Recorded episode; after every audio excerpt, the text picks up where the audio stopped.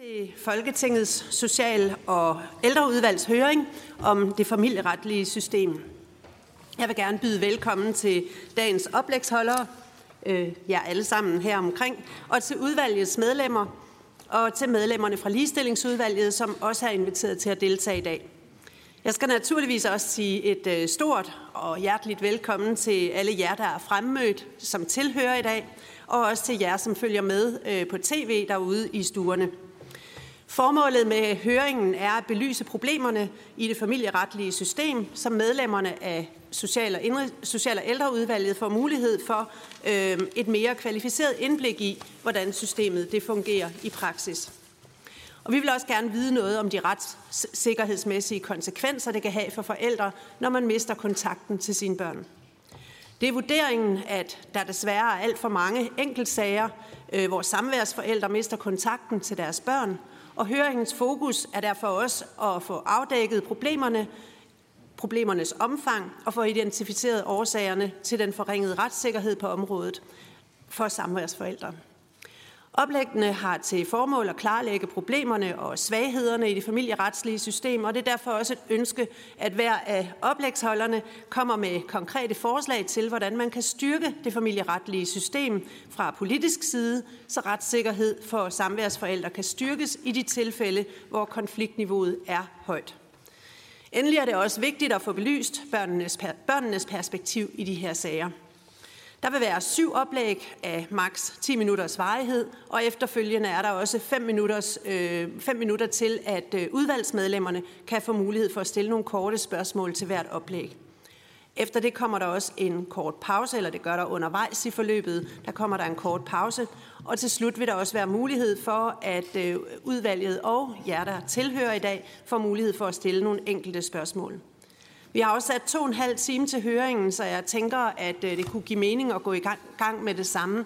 Og vil blot lige sige, at øh, hvis der er nogen, der bemærker, at enkelte udvalgsmedlemmer øh, kommer og går, så er det fordi, at der også er afstemninger i salen lige om et øjeblik, øh, og nogen er nødt til at skal øh, ud af stemmen, øh, og så kommer de tilbage igen. Det er sådan præmissen, når det er sådan, at øh, man er folketingsmedlem, at øh, der kan nogle gange være flere opgaver på én gang, som man skal tage sig af. Jeg vil straks kaste mig ud i dagens første oplæg, som er fra Martin Olsen, øh, og som vil indlede høringen med sin personlige fortælling om, og, øh, om sine oplevelser med, et, med det familieretlige system. Så værsgo til dig, Martin. Ordet det er dit.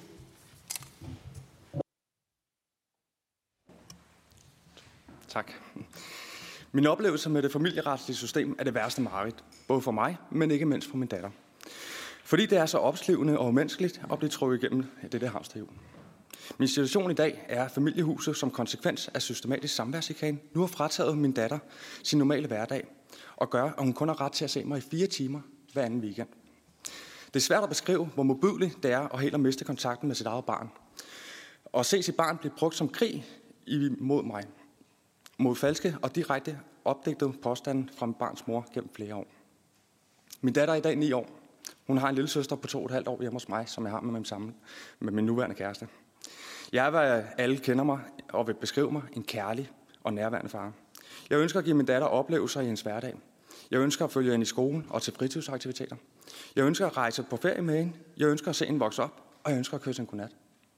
Men det får jeg ikke lov til. Ikke fordi jeg har gjort noget forkert, men kun fordi ens mor og jeg har valgt at gå fra hinanden. Og dermed er vi blevet opdelt i en bopælsforældre og samværsforældre, hvor jeg som samværsforældre øh, på forhånd er dømt ud, hvis bogpælsforældrene ønsker det. Fordi der ifølge familiehuset åbenbart er en konflikt, må jeg ikke længere være en del af min datters opvækst. Men der har aldrig været tale om en konflikt. Kun strategisk modarbejdelse og chikane fra moren. Det, min datter, det min datter oplever igennem folk, eller familiesystemets håndtering af vores sag, det er svigt, det er psykisk overgreb, og det er ikke i barnets tag. I 2016, da hendes mor og jeg gik fra hinanden, der var min datter fire år. Vi har altid praktiseret en 7-7-ordning. I 2018 ansøger mor pludselig statsamtet om at ændre vores 7-7-ordning til en 11-3. Sagen afgør 7-7. I 2019 ansøger mor sig igen om at få ændret samværsordningen nu til en 11-4. Vores datter bliver nu hørt som syvårig i det, til en børnesamtale. Referatet af den her børnesamtale bekræfter mig i, at jeg på forhånd havde en oplevelse af, at vores datter var meget præget og undertrykt af mors ønsker. Denne bekymring gjorde jeg til familieretshuset opmærksom på øh, for inden børnesamtalen. Jeg takkede jer til deres tilbud om, at vores datter fik en neutral bisidder med. Det skete ikke. Men mor fik lov til at indlede, eller sidde i den indledende samtale. Jeg spurgte hende om sine tre største ønsker. At være hos mor alle hverdag og nogle weekender. At se mormor. Og jeg har ikke noget tredje ønske. Er det realistisk udtalelse for en år? På baggrund af børnesamtalen træffer familiehuset i oktober 2019 en afgørelse om midlertidig øh, 11-4-ordning, indtil vores sag kan afgøres i retten. Familieretshuset er ikke myndighed til at afgøre sagen, for det er så drastisk en ændring for et barn. Men hvis det er så drastisk en ændring for et barn, så stiller jeg mig meget undrende over samvær uden grundigere undersøgelse øh, kan ændres til midlertidigt på grund af et syvårigt barn til én enkelt samtale. Det der på trods for, at der er skoleudtagelser, børneudtalelser fra børnehaven i alle tidligere afgørelser, der har understøttet, at mit barn var glad og trives i vores nuværende 7-7-ordning. Kort efter den, øh, den midlertidige ordning trådte i kraft, kom der også en besked fra min klasse, af min datters øh, klasselærer, der beskriver, at min datter er mistrives i denne ordning. I december stadfæster familieretten så vores øh, 7-7-ordning, som skulle være bedst for vores datter. Den midlertidige ordning ophæves på baggrund af endnu en vurdering af vores barn. Mor vælger at trække sagen tilbage, frem for at modtage en dom, selvom hun er uenig i afgørelsen. Men så i marts 2020 bliver samvær obstrueret. Al kontakt forhindres og afskæres. Mors påstand er, at min datter nu er bange for mig og ikke vil se mig. Meget bemærkelsesværdigt sker denne samværsobduktion kun tre måneder efter, vi netop lige har været i retten. Mor opretter så i april måned 2020 igen en ny samværssag til familieretshuset med en ansøgning om LV3-ordning igen. Samværsobduktioner bliver til et mønster, der fortsætter, og på et andet år har vi alt syv tvangsfuldbørelsesafgørelser, som alle entydigt nedfælder, at vores datter skal udleveres til gældende 7-7-ordning. Ved hver eneste tvangsfuldbørelse her har mor ønsket, at retten skulle ophæve samværet helt. Hver gang der bliver truffet afgørelse i retten om udlevering, hvor øh, bliver sagen lukket uden sanktioner, overholder mor ikke afgørelserne. Bliver der derimod i dem tvangsbøder ved manglende udlevering, bliver samvær måske overholdt en eller to gange. For så på den måde er man jo fri for tvangsbøderne. Og derefter kan man helt uden konsekvens bare obstruere samværet igen. For så skal der oprettes en ny retssag. Øh, og problemet er her, retten kigger jo slet ikke på tidligere sager. Siden det første samværsobduktion, der startede i marts 2020, og indtil den nuværende midlertidige ordning på fire timer, trådte i kraft her i maj, har jeg kun set min datter sammenlagt 28 dage på halvandet år. Efter disse systematiske samværsobduktioner blev ved med at gentage sig, oprettede jeg derfor en sag i familiehuset med ansøgning over for overført bopælspligten og den fulde forældremyndighed over vores datter. Fordi jeg ønsker at sikre, at vores datter har et stabilt samvær mellem mor og jeg. Det første møde i vores igangværende sag om forældremyndighed og bopæl og samvær blev afholdt tilbage i december 2020. Her blev besluttet at øh, iværksættes en børnesagkyndig undersøgelse. Desværre starter den her først i oktober måned, altså 10 måneder efter det blev aftalt. Skolen har det sidste år lavet tre underretninger til kommunen, fordi vores datter har så højt fravær i skolen, da hun er blevet holdt hjemme for at forhindre, at jeg kunne komme og hente hende. Kommunen behandler vores sag og laver et afklaringsnotat, hvor de vurderer, at det manglende samvær med far og den manglende stabilitet har bragt vores datter i så alvorlig mistrivsel, at hun er i stor fare for at udvikle psykiske lidelser allerede i præpuberteten. Som konsekvens af dette. De visiterer øh, kommunens såkaldte praktisk pædagogisk støtte i hjemmet. Med den visiterede støtte fra kommunen så endelig skulle starte fire måneder efter, trak mor nu pludselig sin accept tilbage. Det er dybt rystende, hvordan vores system svigter vores børn, hvis blot én forældre ikke ønsker øh, eller indvilliger i samarbejdet. I maj måned, der kom den her midlertidige afgørelse for familiehuset på fire timer hver anden lørdag. Fordi mor var gået tilbage til familieretshuset og, om at, og ansøgte dem om at ophæve alt sammen her. Det er helt absurd, at familiehuset altså kan underminere alle domstolens afgørelser, selvom de er en lavere instans. Hvor vores retssikkerhed i det her? Alle begrundelser i familiehuset, de bruger i deres afgørelse for den midlertidige samvær på fire timer, bygger på direkte usande oplysninger. De skriver eksempelvis i deres begrundelse, at skolen har lavet underretninger til kommunen med frygten som far som årsag. Det er korrekt. Skolen har udelukket lavet en underretning med fravær som årsag, intet andet. Familieretshuset bruger også som argument i deres afgørelse, at vi har været uenige om vores datters pas. Nej, det har vi heller ikke. Men vi har derimod haft sager i fodretten, fordi passet ikke blev udleveret, da vores datter skulle på ferie med mig. Det er ikke at være uenig, det er chikane. Jeg er glad over den her midlertidige afgørelse, og selvom man kunne dokumentere alle familieretshusets begrundelser for afgørelsen var direkte forkerte, stadfæste byretten blot den midlertidige øh, fire timers ordning. Jeg er som samværsforældre reelt pålagt omvendt bevisbyrde. Og, jeg, og selvom jeg kan modbevise det hele, ændrer byretten endte. Hvor er retssikkerheden i det her? Den midlertidige samværsordning på kun fire timer hver anden lørdag er gældende indtil der foreligger en endelig afgørelse i vores sag om fuld forældremyndighed og bopæl. Og det kan jeg jo godt regne ud. Det kan jo godt tage lang tid. Så hvor midlertidig er den så? I alle skoleudtagelser står der en god tilknytning til begge forældre. Der er stabilitet i, hverdagen hos far. Skolen skriver endda, at de oplever, at vores datter har stor gensynsglæde, når far henter hende i skolen. Direkte adspår sparer vores datter også, at hun savner sin far. Det fremgår i alle udtalelser og vurderinger indtil for et år siden, at vi havde et barn, der var i trivsel. Men nu kommer i alvorlig mistrivsel det seneste år. Og på trods af det vælger familiehuset alligevel at ophæve så godt som alt samvær, fordi de mener, der er en konflikt. Uden først at undersøge os forældre grundigt i relation til barnet, for eksempel igennem en børnesagkyndig undersøgelse eller en forældreundersøgelse, inden de overhovedet tænker på at fratage et barns samvær med den ene forælder, som der i øvrigt altid har været god relation og øh, tilknytning til. I vores sagsagt, der står der jo selv det, som der burde få alle alarmklokker til at ringe. Familiehuset skriver selv i deres midlertidige afgørelse, at barnet trækker sig fra sin far som en strategi til at navigere i konflikten. Og barnet ikke kan forstå konsekvensen af det manglende samvær med far. Samt at barnet kun kan udtale sig sort blod. Alligevel ændrer de samværet til fire timer, fordi der er en konflikt. En konflikt, det er når begge parter modarbejder hinanden. Chikane er når en modarbejder. Familiehuset præciserer, at det giver et barn ro og afskært fra, øh, fra samvær og kontakt med en elskog og kærlig, kompetent forælder, der er fuld af sund og sind, hvis der er en konflikt. Men det er så fejlagtigt at tro, at det giver et barn rum. Psykologisk forskning viser jo, at det er skadeligt for børn identitetsudvikling og miste relationen til den ene forælder. Det ødelægger børnene indenfra. Familiehuset, eller retshuset, er, er der nødt til at iværksætte en undersøgelse af begge forældres adfærd og mentale sundhed, inden i, i, i forhold til, hvem af forældrene, der rent faktisk formår at efterleve forældreansvaret. Inden de træffer en afgørelse, der har så stor konsekvens for det enkelte barns trivsel og opvækst. Lige nu, der medvirker vores familieretslige system jo til samværschikane og forældrefremgørelse.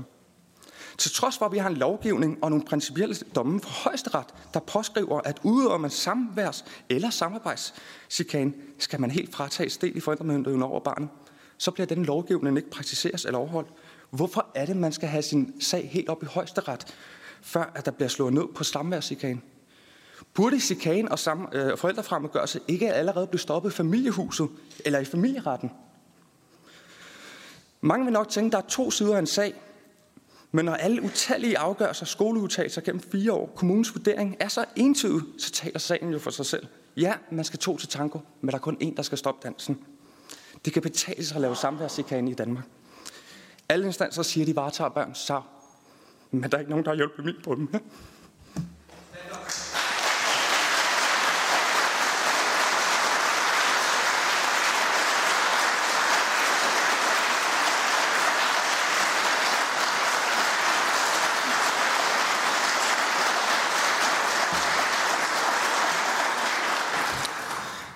Tusind tak, tak, øh, Martin, for et øh, rigtig fint oplæg. Jeg ved, at du faktisk selv har nogle forslag til, hvordan at, øh, hvad det er, vi skal have særligt øje på, så vi også kan tage det her hensyn til, til barnets tag. Dem synes jeg, du skal præsentere os for. Ja. Og må jeg så ikke lige, inden du gør det, så kan du lige nå at fatte dig nemlig jeg kan se, at der er rigtig mange, der filmer, og det må jeg også rigtig gerne.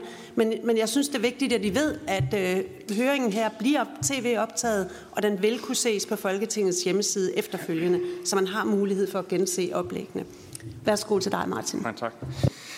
Ja, jeg vil jo helt mene, at man skal afskaffe den her forældrefordeling, øh, der ligger mellem bopæl og samværsforældre. I sådan en opdeling vil der altid skabe skævdeling i magten af forældrene samarbejde, hvor den ene forælder dermed kan udnytte at være bogpælsforælderen, øh, hvis man selvfølgelig ønsker det. Øh, jeg vil også se, at man skal kigge på det her skyldspørgsmål. der ligger til at finde årsagen, hvorfor der overhovedet er en konflikt. Øh, på den måde kan vi fra start få stoppet, øh, at der er børn, der kommer i alvorlig mistrivsel, for at finde ud af, hvem er det, der starter den her konflikt her. Og langvarig chikane skal stoppes. Den ene forælder, der udøver chikanen, ødelægger det for sit eget barn. Og så igen, iværksæt altid en forældrekompetenceundersøgelse eller en børnesagkyndig undersøgelse i det allerførste, inden man fratager et barns rettigheder til samvær med den anden forælder. På den måde bliver det også belyst, hvilken forælder, der er villig til at samarbejde med den anden part, og villig til at lytte på sit barns tag. Ja, det er det, jeg har. Tak for det.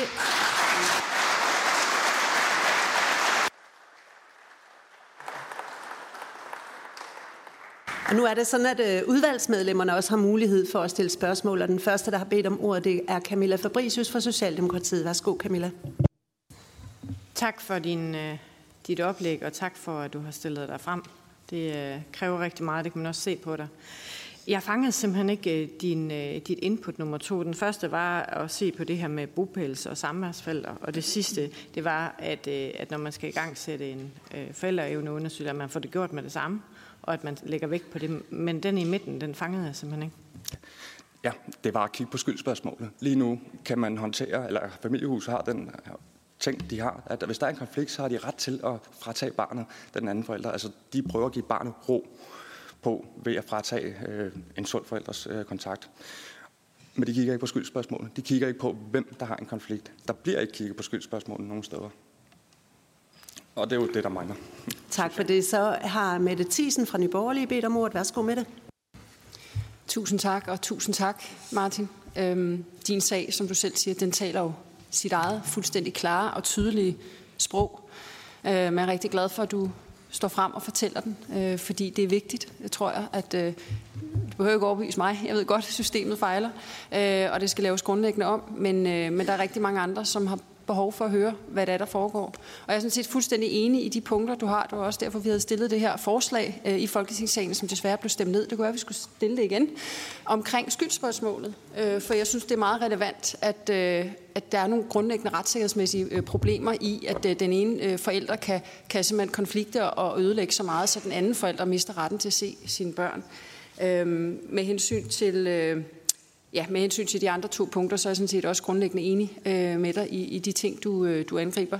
Øh, så, så tusind tak, vil jeg bare sige, og, øh, og vi kommer selvfølgelig til at, at forfølge det her, så vi kan få lavet systemet om. Men tusind, tusind tak, Martin.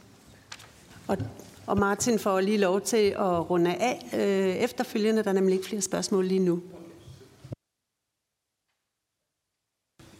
Tak til dig, Martin. Tusind tak til Martin. Skal vi ikke give ham en hånd?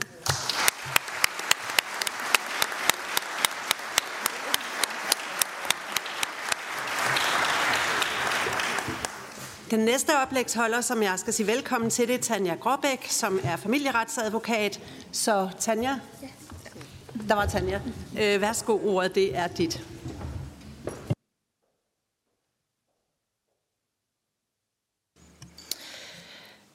Jeg står her i dag med praktikernes perspektiv.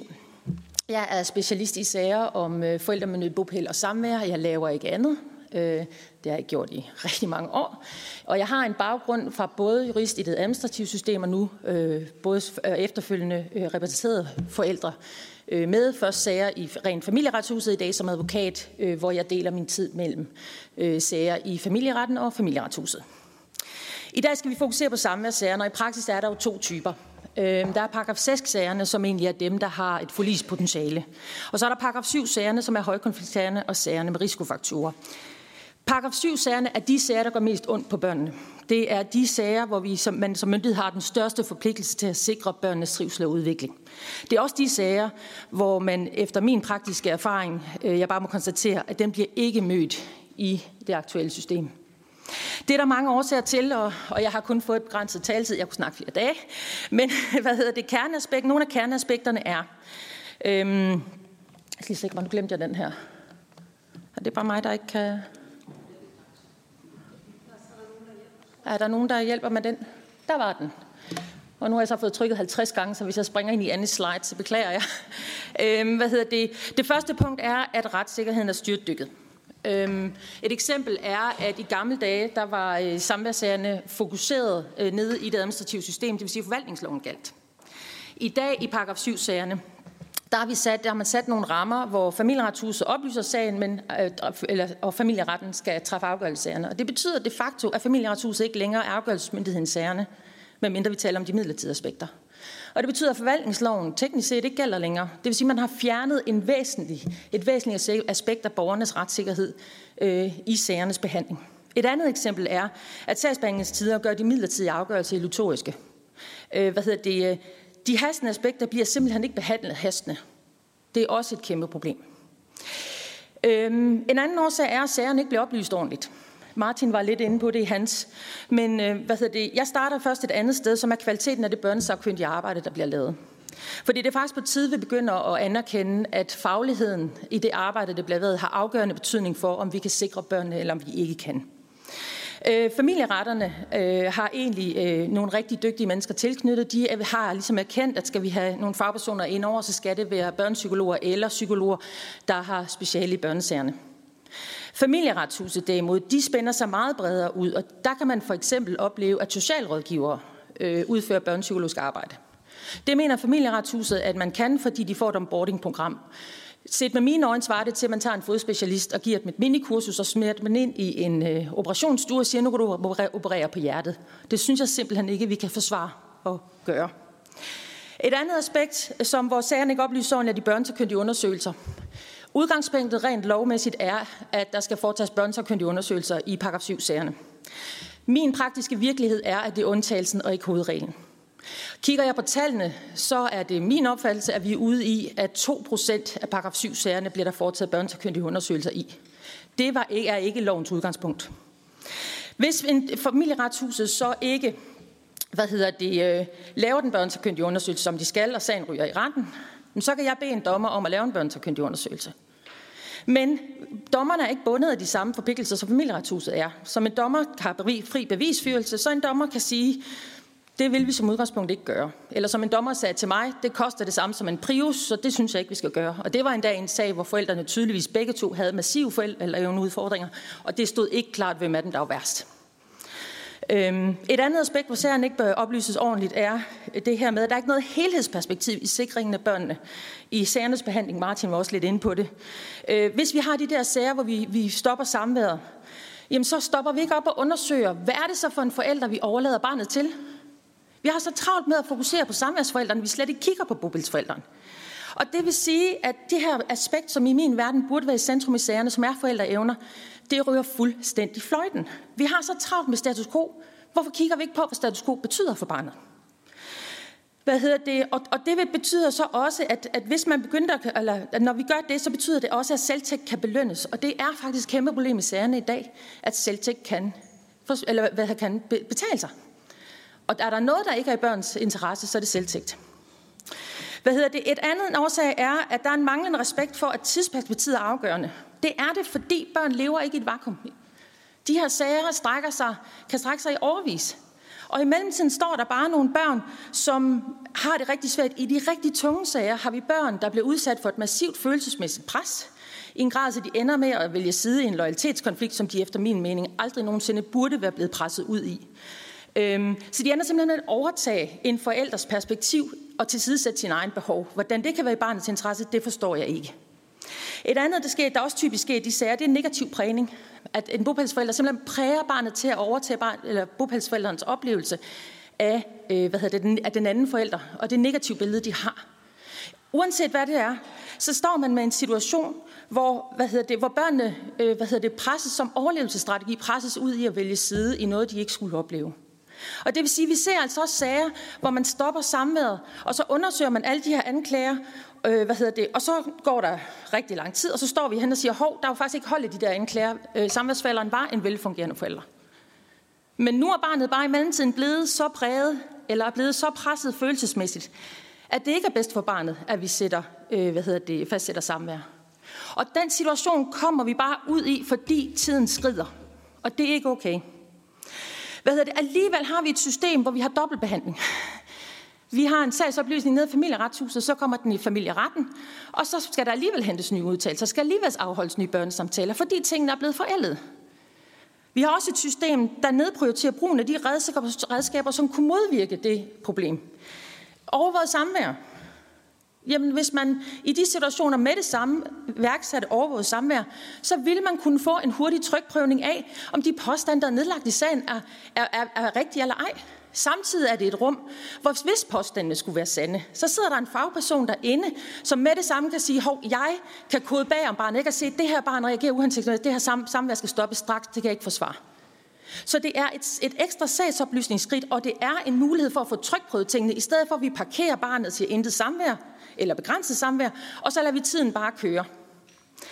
Øhm, og, og når, når jeg siger, at det bliver nedprioriteret, og det er det jo også blevet det også dengang, det var statsforvaltningen, der er altid en 3-4 måneders ventetid på de her overvågede samvær. Familieretshuset siger godt nok, at det passer ikke, men, men mine og mine kollegers praktiske virkelighed er, at det er det altså.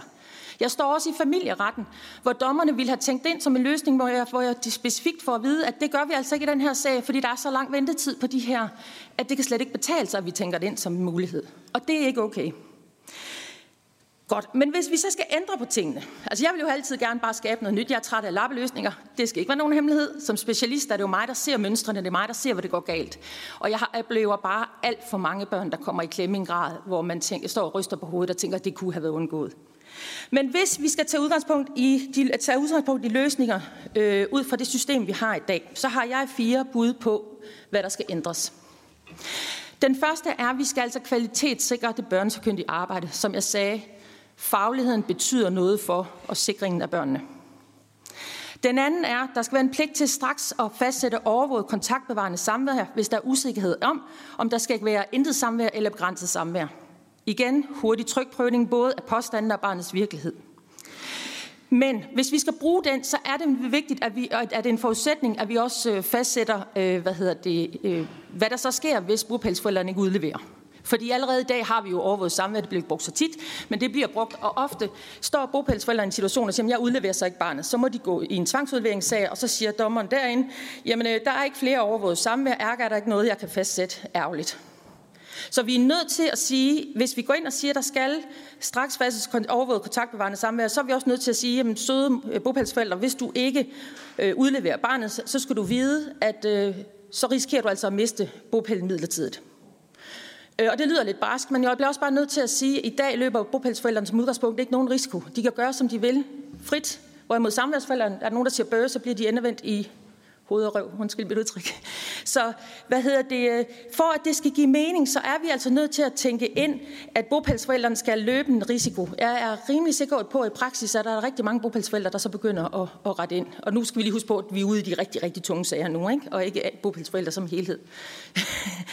hvad hedder det? Øhm, det tredje punkt, hvad hedder det, øhm, det er, at der skal være en pligt til at automatisk undersøge begge forældre ved børnsforkyndige undersøgelser, hvor sagerne indeholder en påstand om, at der ikke skal være noget samvær eller begrænset samvær. Og i min verden, når vi er ude i de virkelig, virkelig tunge sager, hvor der bliver decideret modarbejdet og ude i samværschikane massivt, der skal vi også ud og lave forældreevneundersøgelser. Det har familier eller myndighederne jo i dag ikke øh, med i deres redskabskasse. Det skal vi have udvidet. Men vi er simpelthen nødt til at, at sikre os, at når vi træffer afgørelse om, øh, hvor barnet primært skal opholde sig, at vi så også har vurderet begge forældre. Det giver ikke nogen mening, vi kun ser på den ene. Det fjerde punkt er, at sagen skal kun behandles ved én myndighed. Og så er spørgsmålet, skal vi så vælge familieretshuset, eller skal vi vælge familieretten? Spørger I mig som praktiker, så, øh, så er det et valg mellem pest og kromel, som tingene ser ud nu. Begge har udfordringer. Øh, I familieretshuset er, er hvad hedder det, retssikkerheden og kvaliteten af arbejdet blevet udført styrtdykket fra dengang det var statsforvaltninger. Jeg er jo galt nok, da var der statsforvaltningen, og i dag er jeg rasende. Men hvad hedder det, øh, hvad hedder det, øh, og, og, familie, og familieretterne, øh, der står man tilbage i den situation, man gjorde sidst familieretterne havde sagen. Jeg vil lige skynde mig at tage et forbehold, fordi vi har nogle få dommer, der er, der er forholdsvis specialiseret, som Annie, der er med i dag, som er skide dygtige. Men, men der, sagerne bliver bredt ud på så mange hænder, at der er altså nogle problematikker forbundet det. Øh, og, og det der er værd at huske er, at hvad hedder det, sagerne har jo tid, da de lå ved retten tidligere, blev det jo netop fjernet, fordi det ikke fungerede. Den virkelighed har ikke ændret sig nu, hvor vi står med en familieret. Og det gør den, fordi den specialisering, der ligger i navnet familieret, den er ved navn, den er ikke ved gavn. Det vil sige, at vi kalder det familieretten, men spørger I mig, så burde alle hvad hedder det, dommerne, der er specialiseret for det her giver mening. For det, vi står med nu, det er, som jeg sagde før, det, vi står i samme problem som sidst. Der er upræcist, upræcist formuleret domme og retsforlig, som så derfor ikke kan tvangsfuldbyrdes. Det vil sige, at forældrene kan ikke få hjælp, hvis den anden part ikke overholder dommen. Vi oplever øh, dommere, som ikke kender det administrative system, øh, og dermed ikke kender øh, samværsområdets faste administrative praksis. Det vil ikke betyde så meget, hvis det var forældremyndighedssager eller børn eller bopælssager, men, men samværssagerne er så tungt og så detaljreguleret. Og du kan ikke læse dig til mange af de her ting. Det er noget, du skal vide som fagperson. Så det, der er enormt vigtigt, det er, at de ved, hvad det er for noget, de sidder med. Altså jeg har jo stået i sager, hvor jeg som, som specialist ved, at en bopælsforælder må som udgangspunkt holde tre uger sommerferie, og alt ud af det er anset som samværschikane. Men jeg står for en modparten ved det ikke, fordi den advokat har tilfældigvis ikke særlig mange familieretssager, og dommeren ved det heller ikke. Ergo så eksisterer det ikke. Og så kan jeg stå og banke på det og sige, det kom jo med chikanepakken. Og det ser vi altså desværre alt for tit. Øh, at det her så administrativ praksis i, i retten i øjeblikket, det er simpelthen ved at blive skyllet ud med badevandet, og det synes jeg er et kæmpe problem. Øh, vi har sager, der er simpelthen nødt til at starte helt forfra i systemet. Fordi vi står med noget, vi ikke kan bruge. Øh, måske, og vi har, vi har sager, hvor dommerne definerer øh, samvær som både bopælsforældrene og samværens ret til, med kontakt til barnet. Samvær er samværsforældrens kontakt til barnet. Bopælsforældrens tid sammen med barnet har ikke noget begreb.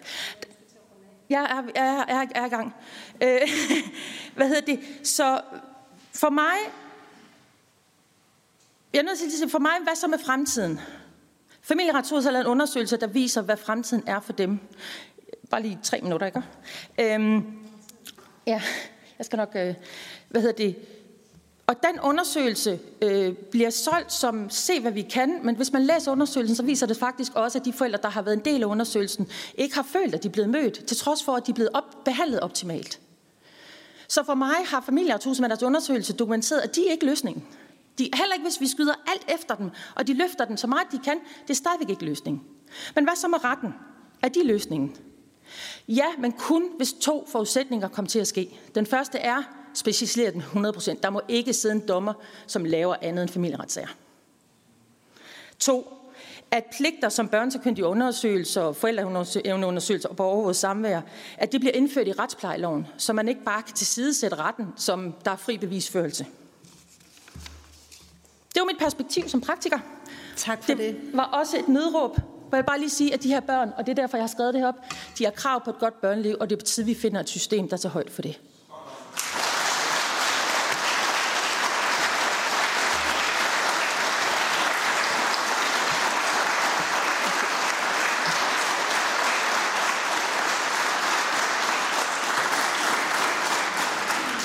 Og du har brugt tiden godt og vel. Øh, så, så der er lige plads til et enkelt spørgsmål, og det får Karina Adspøl fra Dansk Folkeparti lov til at stille. Værsgo, Karina.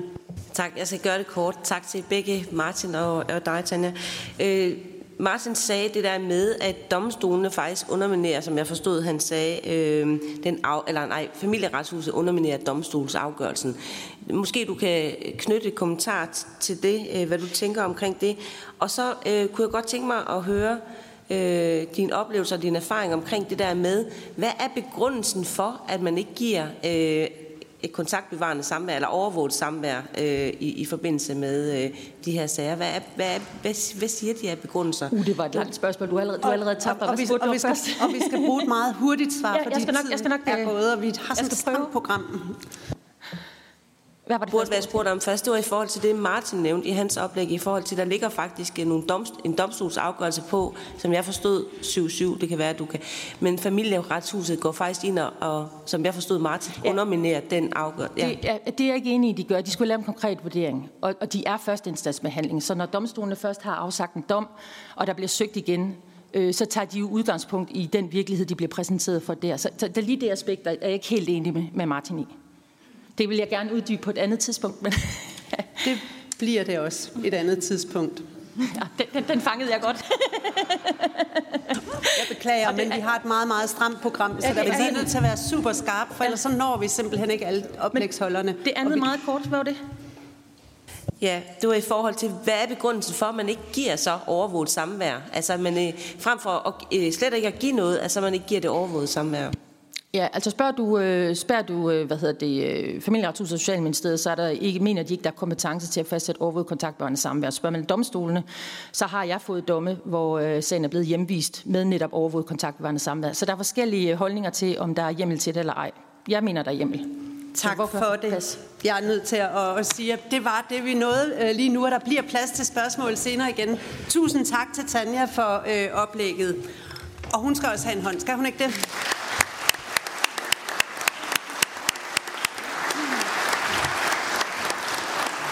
Jeg beklager, jeg er virkelig skrab med tiden, men vi har mange oplægsholdere. Hvis alle skal have den tid, som øh, der er sat af til dem, så er vi nødt til at være meget minutiøse øh, med, med tiden her.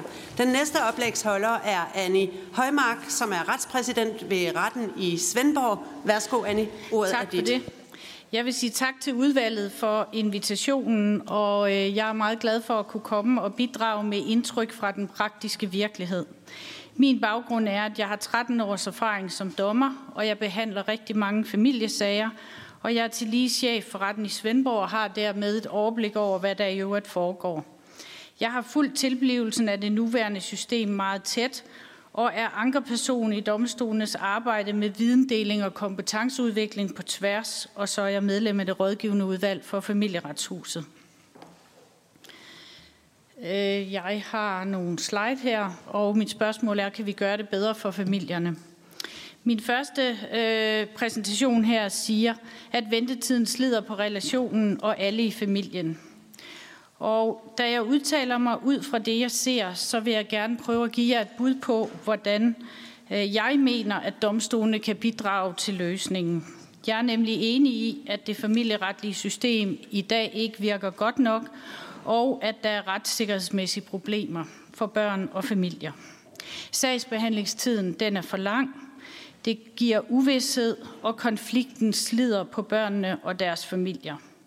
Det er sådan, at relationer rent menneskeligt vedligeholdes, når vi er sammen, og ikke mindst når børn og deres forældre er sammen, og fravær af samvær går ud over den her vigtige relation. 6 til 9 måneder er uendelig lang tid i et barns liv, ikke mindst helt små børns liv. Hvad ser jeg så, at der er galt i det nuværende system? Jeg ser fastlåste konflikter, hvor tiden går, og hvor forældrene, som tiden går, bliver mere sikre på deres egen position. Øh, den bekymrede forældre bliver helt sikker på, at der er meget mere ro derhjemme, hvis der ikke er noget samvær med den anden forælder, fordi nu sover børnene jo bedre, og vi snakker slet ikke om den anden forælder, så der er ro på. Og den forælder, der er jo lukket ude fra barnets liv, bliver helt sikker på, at hvis bare jeg kom til, så kunne jeg have gjort det meget bedre, og så ville alting have været godt. Og det vigtigste er, at begge forældre, når de hænger i det limbo, svækkes i deres evne til at anerkende den anden forældre som en vigtig del af barnets liv. Det andet, som jeg ser er et problem, det er, at forældre mister kontakt med deres barn på et meget tyndt grundlag. Der er et problem i paragraf 29a i forældreansvarsloven.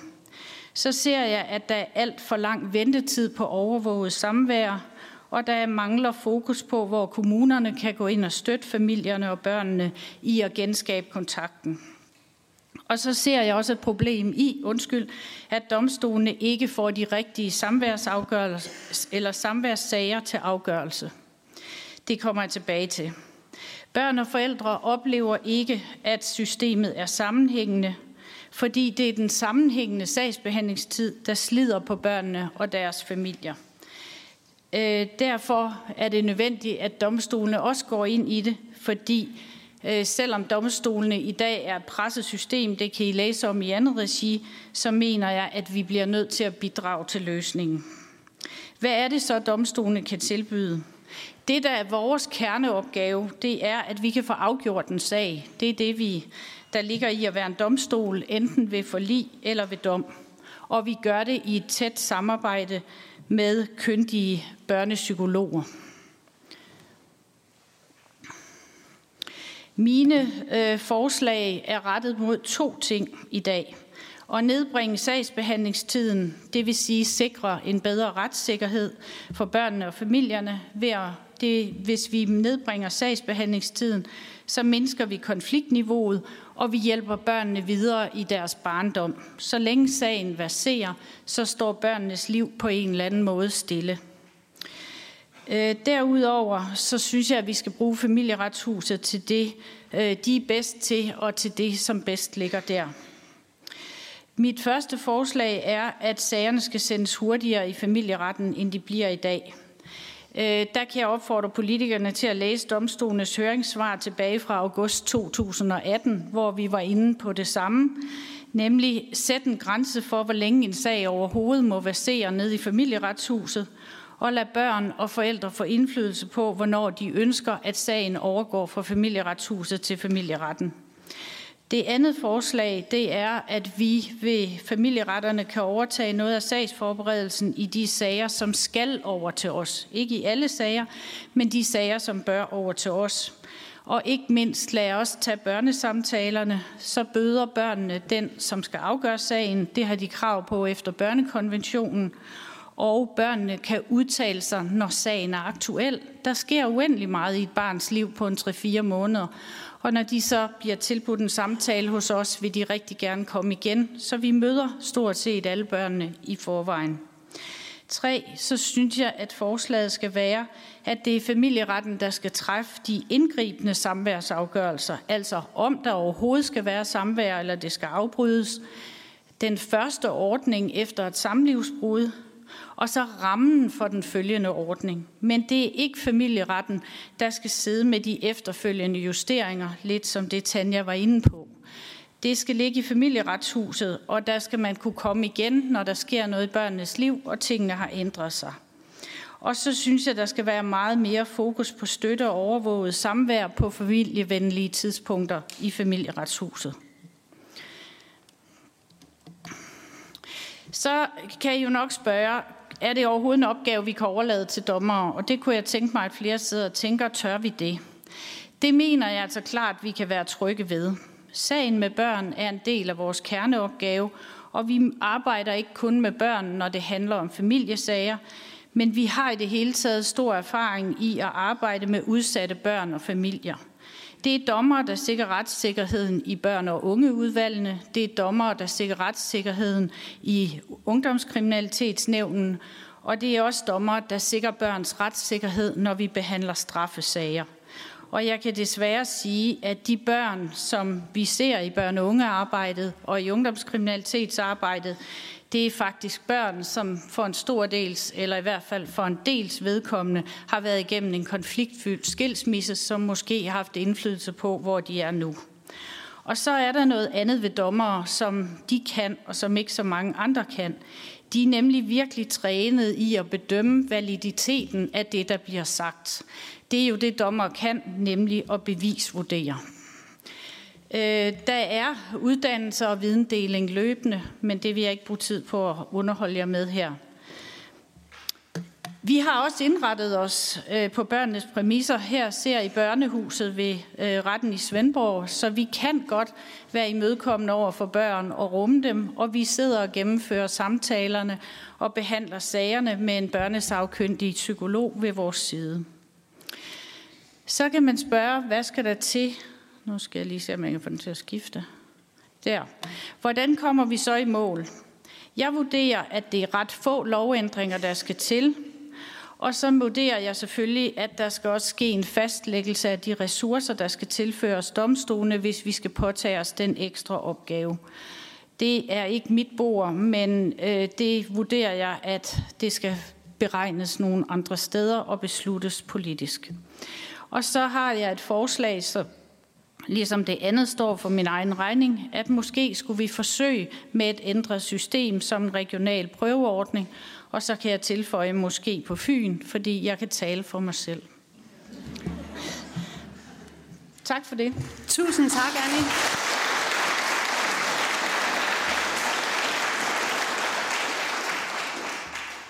Skal lige høre udvalgsmedlemmerne om deres spørgsmål til oplægget. Det er der fra Karina Adspil. Værsgo, Karina. Jamen, tusind tak. Bare lige kort. Du siger familievenlige tidspunkter. Øh, det var lige en uddybning øh, af det. Ja, Det jeg kan sige, det er, at vi oplever, at overvåget samvær skal ligge inden for almindelig kontortid i dag. Og øh, det er nogle gange svært for forældre, som skal passe deres arbejde, og børn, som skal passe deres skole. Så jeg tænker, hvis man kunne øh, sætte flere ressourcer af og udvide åbningstiden. Tak for det. Øhm, og, og ja, vi skal bare huske at slukke mikrofonerne alle sammen, når det er sådan, vi ikke taler, fordi ellers så er der flimmer på tv-optagelsen. Øh, så det siger jeg bare lige igen. Mette Thiesen fra Nyborgerlig, værsgo. Tusind tak, og, og tak for dit oplæg, Annie. Øhm, jeg tænkte, jeg kunne egentlig godt tænke mig, det er i hvert fald en af de ting, jeg er nysgerrig på, øh, både efter Tanjas oplæg, men også efter dit, det her med tvangsfuldbyrdelse. Altså jeg synes jo, at når man, når man sidder udefra og kigger ind på det her system, så virker det på mig øh, fuldstændig vanvittigt, at der kan ligge så mange domme, som ikke øh, til synligheden ikke bliver fuldbyrdet, og hvor det ligesom bortfalder, hvis man har Øh, øh, hvad kan man sige, sat en bødestraf, og så kommer der et par gange, hvor, at, øh, øh, det kunne jeg høre på Martins sag, der kommer der et par gange, hvor man måske overholder aftalen, og så holder man op igen, og så skal man starte det hele forfra. Øh, kunne du ikke sætte lidt flere ord på, øh, på det? Jo, det kan jeg, og der kan jeg henvise til det samme høringssvar fra 2018, for domstolene er meget enige i, at det tvangsbødesystem, der er i dag, er meget ineffektivt, meget kringlet og ikke egnet til det øh, formål, som det er tænkt til. Men, men måske, hvis jeg må have lov at spørge, Annie, øh, kunne du også sætte nogle ord på, hvad skal der så til i stedet for? Altså hvis det er ineffektivt og ikke egner sig til i dag, hvad gør vi så i stedet for? Øh, det, der er problemet, det er, at man fastsætter en bøde, men bøden bortfalder, hvis det er sådan, at man så udleverer barnet. Så, så konsekvensen, om jeg så må sige, den forsvinder, når man udleverer barnet. Hvis man så anden gang ikke udleverer, så skal man ind igen og kigge på det igen. Det er det ene problem. Det er, at man kan, øh, det sådan bliver ineffektivt på den måde. Den anden, det andet problem er, at det i selve inddrivelsen er meget ineffektivt øh, også. Så der er både, der er både altså, hvad skal man sige, forfalds- og inddrivelsesproblemer. Det er den nemmeste måde at sige det på. Tak for det, og det fik lige øh, Mette Thiesen til at stille et opklarende spørgsmål. Værsgo til Mette. Jeg er simpelthen så skolelæreragtig, så jeg kan ikke lade være at række hånden op hver gang. alligevel. Tusind tak. Øhm, jamen, øh, så kunne jeg egentlig godt tænke mig at høre, Annie, også øh, noget af det, som, øh, som Tanja siger, som jeg også synes, øh, det, det er i hvert fald ikke noget, jeg har hørt før, men det synes jeg lød rigtig, rigtig spændende. Det her med, at hvis man ikke udleverer så mister man bopælen på barnet midlertidigt. Øh, hvad tænker du om det? Øh, altså, jeg, jeg tænker, at det er børn, vi har med at gøre. Og, og jeg tænker, at øh, det lyder enkelt som konsekvens for de voksne, men vi skal huske de små mennesker, der står inde midt i det hele, og nogle af dem er blevet vældig påvirket, og det er ikke bare at flytte dem fra den ene til den anden, for, fordi at den ene forælder har mere ret end den anden. Det er jo sådan i dag, at man har vendt det om og sagt, at samvær er en ret for barnet. Det er ikke en ret for forældrene. Og vi er i situationer her, og det er sådan, som loven er skruet sammen, hvor at hvis man, øh, jeg er ked af at sige det, chikanerer i rigtig, rigtig lang tid, så kan man jo slide børnene op, sådan, så de ikke kan holde til at være i konflikten mere, og så ophører samværet af den grund. Men det er barnet, der har ret til samvær med forældrene, det er ikke omvendt. Tusind tak for dit oplæg, Annie. Jeg synes, vi skal give Annie en hånd.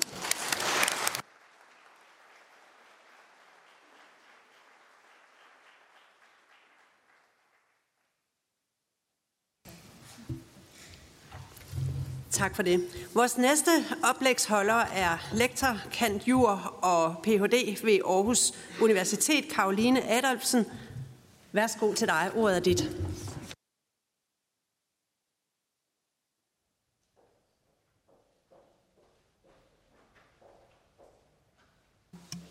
Ja, og til dem, der ikke gør sig i fine titler, det betyder bare, at jeg lærer på universitetet. Helt roligt. Øhm.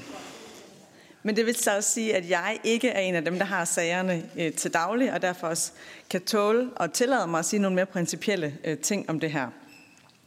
Fordi det er jo sådan, at det står jo alle steder i forældreansvarsloven, i familieretshusloven og alle andre steder, hvor der kunne stå noget om de her børneting, at barnets bedste er det afgørende hensyn. Det er ikke noget, vi har fundet på i Danmark selv. Det er FN, der har fundet på det i FN's børnekonvention. Der må jeg altså kritisere vores politikere lidt. Der er lidt med oversættelsen af den konvention, fordi det, der FN's børnekonvention siger, det er, at børne, barnets bedste skal være et vigtigt, eller et vigtigt, et meget vigtigt hensyn, men ikke det afgørende hensyn. Et vigtigt hensyn, der kan være modhensyn. Det ved vi jo i virkeligheden godt selv.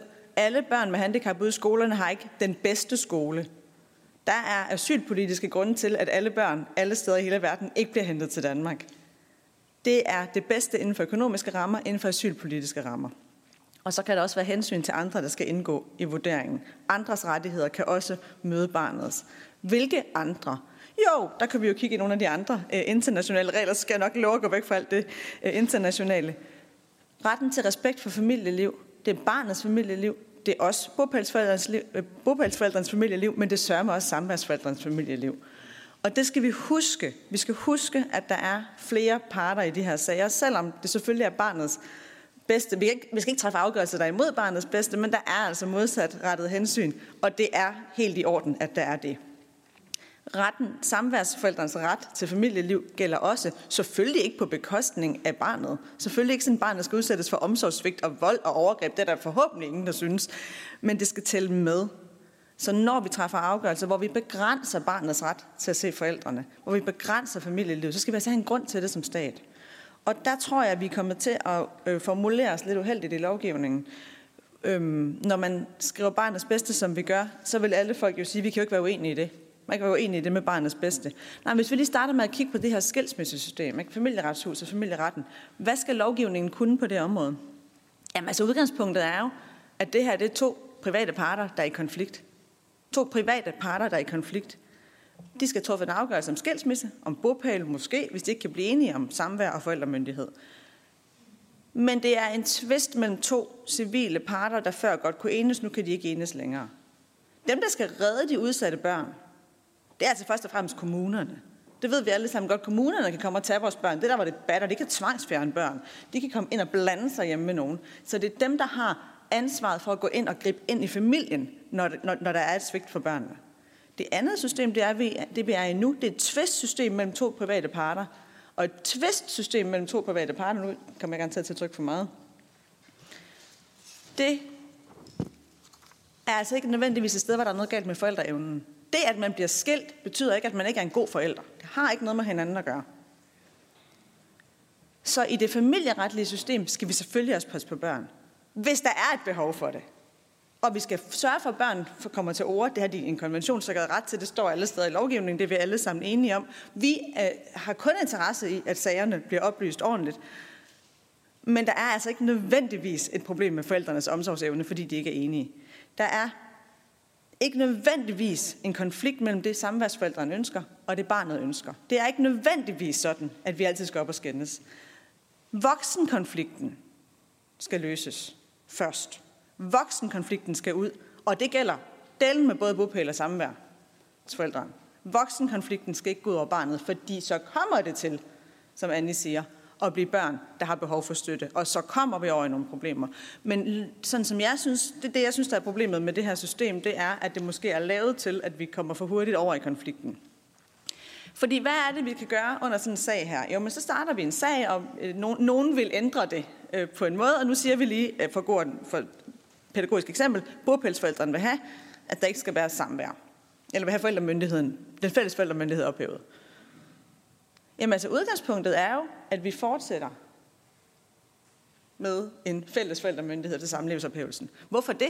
Jo, fordi vi regner da ikke med, at man holder op med at kunne være i stand til at være forældre, fordi man bliver skilt. Så det må starte med at være sådan, at begge er forældre stadigvæk. Og så har vi de her muligheder for hurtigt at træffe afgørelser om kontaktbevarende samvær, barnets samvær, eller andre former for midlertidig afgørelse om samvær, for at sikre ro på barnet under sagsbehandlingen. Vi har selvfølgelig også mulighed for, og, og det tror jeg lige, man skal, man skal huske på at fastsætte vilkår om overvåget samvær, som vi snakkede om, men om alle mulige andre ting også. Så hvis den ene forælder kommer og beskylder den anden forælder for at have misbrugsproblemer, og hvad det nu kunne være, jamen så må der fastsættes et vilkår om urinprøve, så må der fastsættes et vilkår om støtte til samvær, overvåget samvær, inddragelse af pas, hvad det nu skal være. Det er langt mindre, tror jeg, vi alle sammen vil være enige om, indgribende, at der er et vilkår om, at vi ikke må drikke alkohol, når vi er sammen med vores barn end at vi har en afgørelse om, at vi ikke må se vores barn. Så meget mere fokus på at bruge vilkår. Hvis vi er i tvivl om, at der er noget med den her forælder, så må vi overvåge, overvære, støtte samværet og fastsætte andre vilkår, sådan at der kan være et midlertidigt samvær. Så der er samvær under sagen. enten kontaktbevarende eller andre former for samvær. Det kan godt være, at det ikke er lige så meget samvær, man, som man havde øh, tidligere, da man boede sammen med sit barn. Det bliver ikke øh, en 7-7-ordning i sådan en situation undervejs i sagen, men så har man dog en kontakt, fordi så mister man ikke rettighederne, mens vi sagsbehandler, og barnet mister ikke retten til sine forældre, mens vi sagsbehandler. Fordi der er selvfølgelig et problem med de lange sagsbehandlingstider også, det er helt klart, men så har vi da i hvert fald en eller anden form for sikkerhed. Og hvorfor gør de så ikke bare det i familieretshuset? De sidder hen for enden. Øh, jeg abonnerer ikke på, at, at familieretshuset er fuldstændig inkompetente mennesker, som går på arbejde for at genere børn og familier. Det, det ved jeg ikke nok om. Det kan jeg ikke. Det tror jeg ikke. Det går ud fra, at I ikke gør. Det vil være, så har vi et helt andet problem. Nej, kære politikere, det er altså jeres skyld. Det er jeg ked af at sige, det er jeres skyld. Fordi der I lavede det her familieretshus, og der I lavede forældreansvarsloven, og det er altså, der er ikke nogen, man kan pege fingre af, for det er altid et enigt folketing, når det er det der med, at det er synd for børn. Fordi vi kan ikke, der er ikke nogen, der sætter sig op og sige, jeg skulle da ligeglad med, om det er synd for børn. Jeg holder med nogle andre. Så derfor så bliver det altså tit med enighed. Beskyttelsen af den voldsramte part er kommet meget mere klart frem i systemet. Det har vi alle sammen også hørt i voldtægtsdebatten osv. Den er altså også med inde i familieretslovsloven. Hvis der er en, der fortæller fra starten, at jeg er voldsudsat, fysisk eller psykisk vold, så behøver man ikke deltage i møder med den anden. Det giver god mening, at man ikke skal sidde over for en, der har givet en bank. Men det, I direkte har fået skrevet i forarbejderne, det er, uanset om sagsbehandleren sådan set tror på det, der er blevet sagt, uanset om personen har gjort noget som helst for at anmelde forholdene, gået til læge, gjort nogen som helst ting, vold mod mig og mine nærstående, så behøver jeg ikke deltage. Færre nok, hvem skal tvivlen komme til gode? Jo, men hvad sker der så derefter? Så skal vi til, som øh, Tanja snakkede om, at finde ud af, hvilken form for sag det her er. Er det en højkonfliktsag, eller er det ikke? Det skulle nok en højkonfliktsag, hvis der er vold. Godt, så har vi allerede flaget den her sag som kompleks. Vi har allerede flaget den over i, at der er et problem mellem forældrene, og nok med den ene forælder, fordi den anden forælder nok er voldsudramt. Så det skulle svært at komme videre derfra og sige, at det var der ikke noget med alligevel, nu starter vi forfra, så stedet, må de skulle selv ordne det. Der kommer til at blive talt konflikt. Det er næsten umuligt for en sagsbehandler ikke at få konflikttanke ind allerede der. Og så skal barnet selvfølgelig ikke risikere at lide overlast under samvær. Så hvad gør jeg som sagsbehandler? Tungen lige i munden, iskold, siger Karoline har sagt noget med retssikkerhed, jeg giver sgu samvær. Eller lader jeg være? Jeg lader selvfølgelig være. Jeg tør da ikke være den, der udleverer et barn til samvær, hvis nogen har sagt vold. Selvom jeg ikke rigtig tror på det med vold, så skal jeg da ikke være den, der er på forsiden af ekstrabladet, når en eller anden har slået sit barn ihjel under et samvær, hvad der jo desværre nogle gange, heldigvis meget sjældent, sker. Så hvis vi ikke holder fokus på, det midlertidige samvær, kontaktbevarende eller andre former for midlertidig samvær, eller andre former for kontakt. Man kan også træffe afgørelse om telefonkontakt, sms-kontakt, øh, Zoom-møder og hvad vi nu kan, som vi alle sammen er blevet gode til under corona. Ikke sørge for at lave en eller anden form for kontakt. Overværet, støttet på en eller anden måde. Jamen, så kan man altså risikere, at samværsforældrene rent faktisk mister sine rettigheder. Nu tror jeg rent faktisk ikke, den vil, under sagen. Og hvilken betydning får det? Jamen, det kan vi jo sige os selv. Vi har lige hørt om de lange sagsbehandlingstider. Ja, for barnet betyder det, at man ikke ser sine forældre. Og hvad betyder det for os andre? Nu er der nogen, vi ikke har set det helt år på grund af corona. Jeg kan godt huske, hvordan min moster ser ud alligevel. Hvis jeg var halvandet, så er et år, to måneder, virkelig lang tid. Hvis jeg var fem, så er det også rigtig, rigtig lang tid. Så for barnet betyder det naturligvis, hvis de ikke har kontakt i det her forløb, at de kommer til ikke at, at, at blive fremmed for forældrene. Og så er det sgu ikke til barnets bedste med en 7-7-ordning bagefter, uanset om samværsforældrene havde ret. Så hvis vi ikke får lavet en kontinuerlig, en eller anden form for kontakt, som beskytter barnet undervejs, jamen så for barnet betyder det jo, at så er det ikke til barnets bedste længere at have det samvær nødvendigvis. For samværsforældrene betyder det selvfølgelig, at man kan blive, som I godt har været inde på, chikaneret ud af sine rettigheder. Men selv hvis det ikke er chikane, så tager det bare lang tid i systemerne. Så selv hvis det er et, et, en helt almindelig fin sag, så kan det altså tage så lang tid, så det reelt ikke længere vil være til barnets bedste med det omfang. Og så skal vi jo til at optrappe samværet igen, og det tager tid. Og hvis mor eller samværsforældrene så ikke udleverer, øh, så ikke udleverer, så skal vi igennem hele det system. Så jeg tror, altså, jeg, jeg tror ligesom Anne, sagde, jeg tror, vi skal have meget fokus også på de midlertidige øh, afgørelser her for at sikre noget. Og så vil jeg godt lige for god ordens skyld sige, bare lige fordi nu lyder det som om, jeg også skælder systemet ud. Jeg mener, at et barn er et menneske med sine egne rettigheder. Et barn er ikke forældrenes ejendom. Et barn er ikke statens ejendom. Et barn er ikke systemets. Et barn er et menneske med sine egne rettigheder. Og hvis der er nogen, der generer børnene, så, så, så, er det på barn, så holder jeg med barnet. Øh. Men i modsætning til statsministerens nytårstal for nogle år siden, holder jeg ikke med barnet så meget, så jeg glemmer, at barnet er en del af en familie. Barnet er en del af en familie. Det er altså ikke kun forældrene, der er i familie med barnet. Barnet er en del af en familie. Af en familie. Det skal vi altså også huske, og det bliver man altså ved med at være, selvom ens forældre bliver skilt. Og for barnet er mor og far begge to deres familie, selvom de ikke længere er i familie med hinanden. Det var øh, det, jeg havde at sige.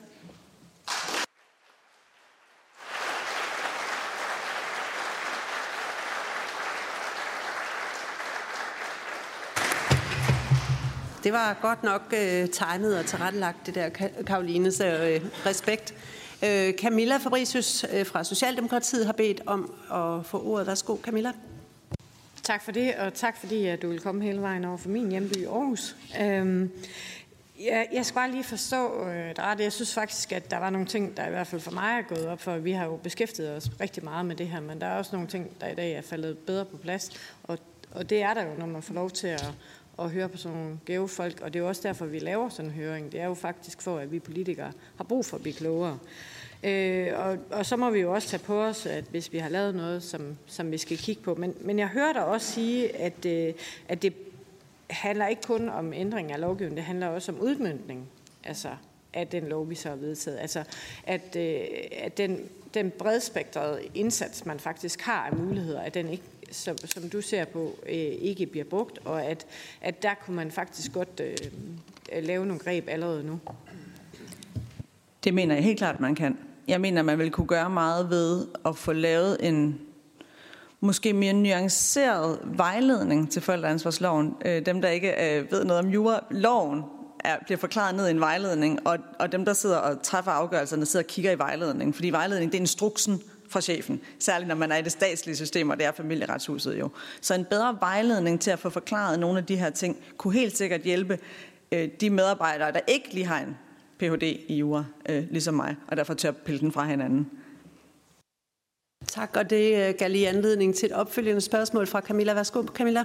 Ja, og det øh, kunne man også måske lige spørge Annie til så, fordi jeg får så også den, øh, vil, vil din vurdering så være, hvis man gjorde brug af en bredere vifte af muligheder for samvær, at man så kunne faktisk nedtrappe vente, ventetiderne, fordi at, at det bliver mindre højkonflikt, eller, eller sagerne vil trække ud, eller er det for hypotetisk at, at spørge? Det tror jeg er for hypotetisk at, at spørge om, men jeg tror, det kunne... Mit bud vil være, og det, nu taler jeg ikke som jurist, fordi, øh, og, og derfor ikke som en, en, der ved noget specielt, at lige præcis tale ind i det, Anja siger, at hvis man sidder derhjemme med barnet hele tiden, så synes man også, man er den bedste.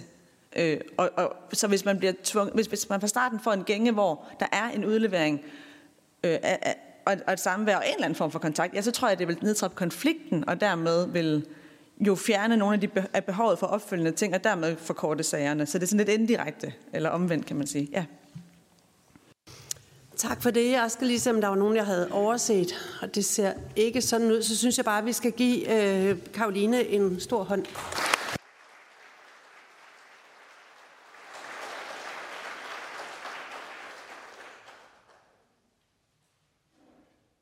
Tak for det. Vores næste oplægsholder er Ingrid Hartel, Harteleus, tror jeg, der står.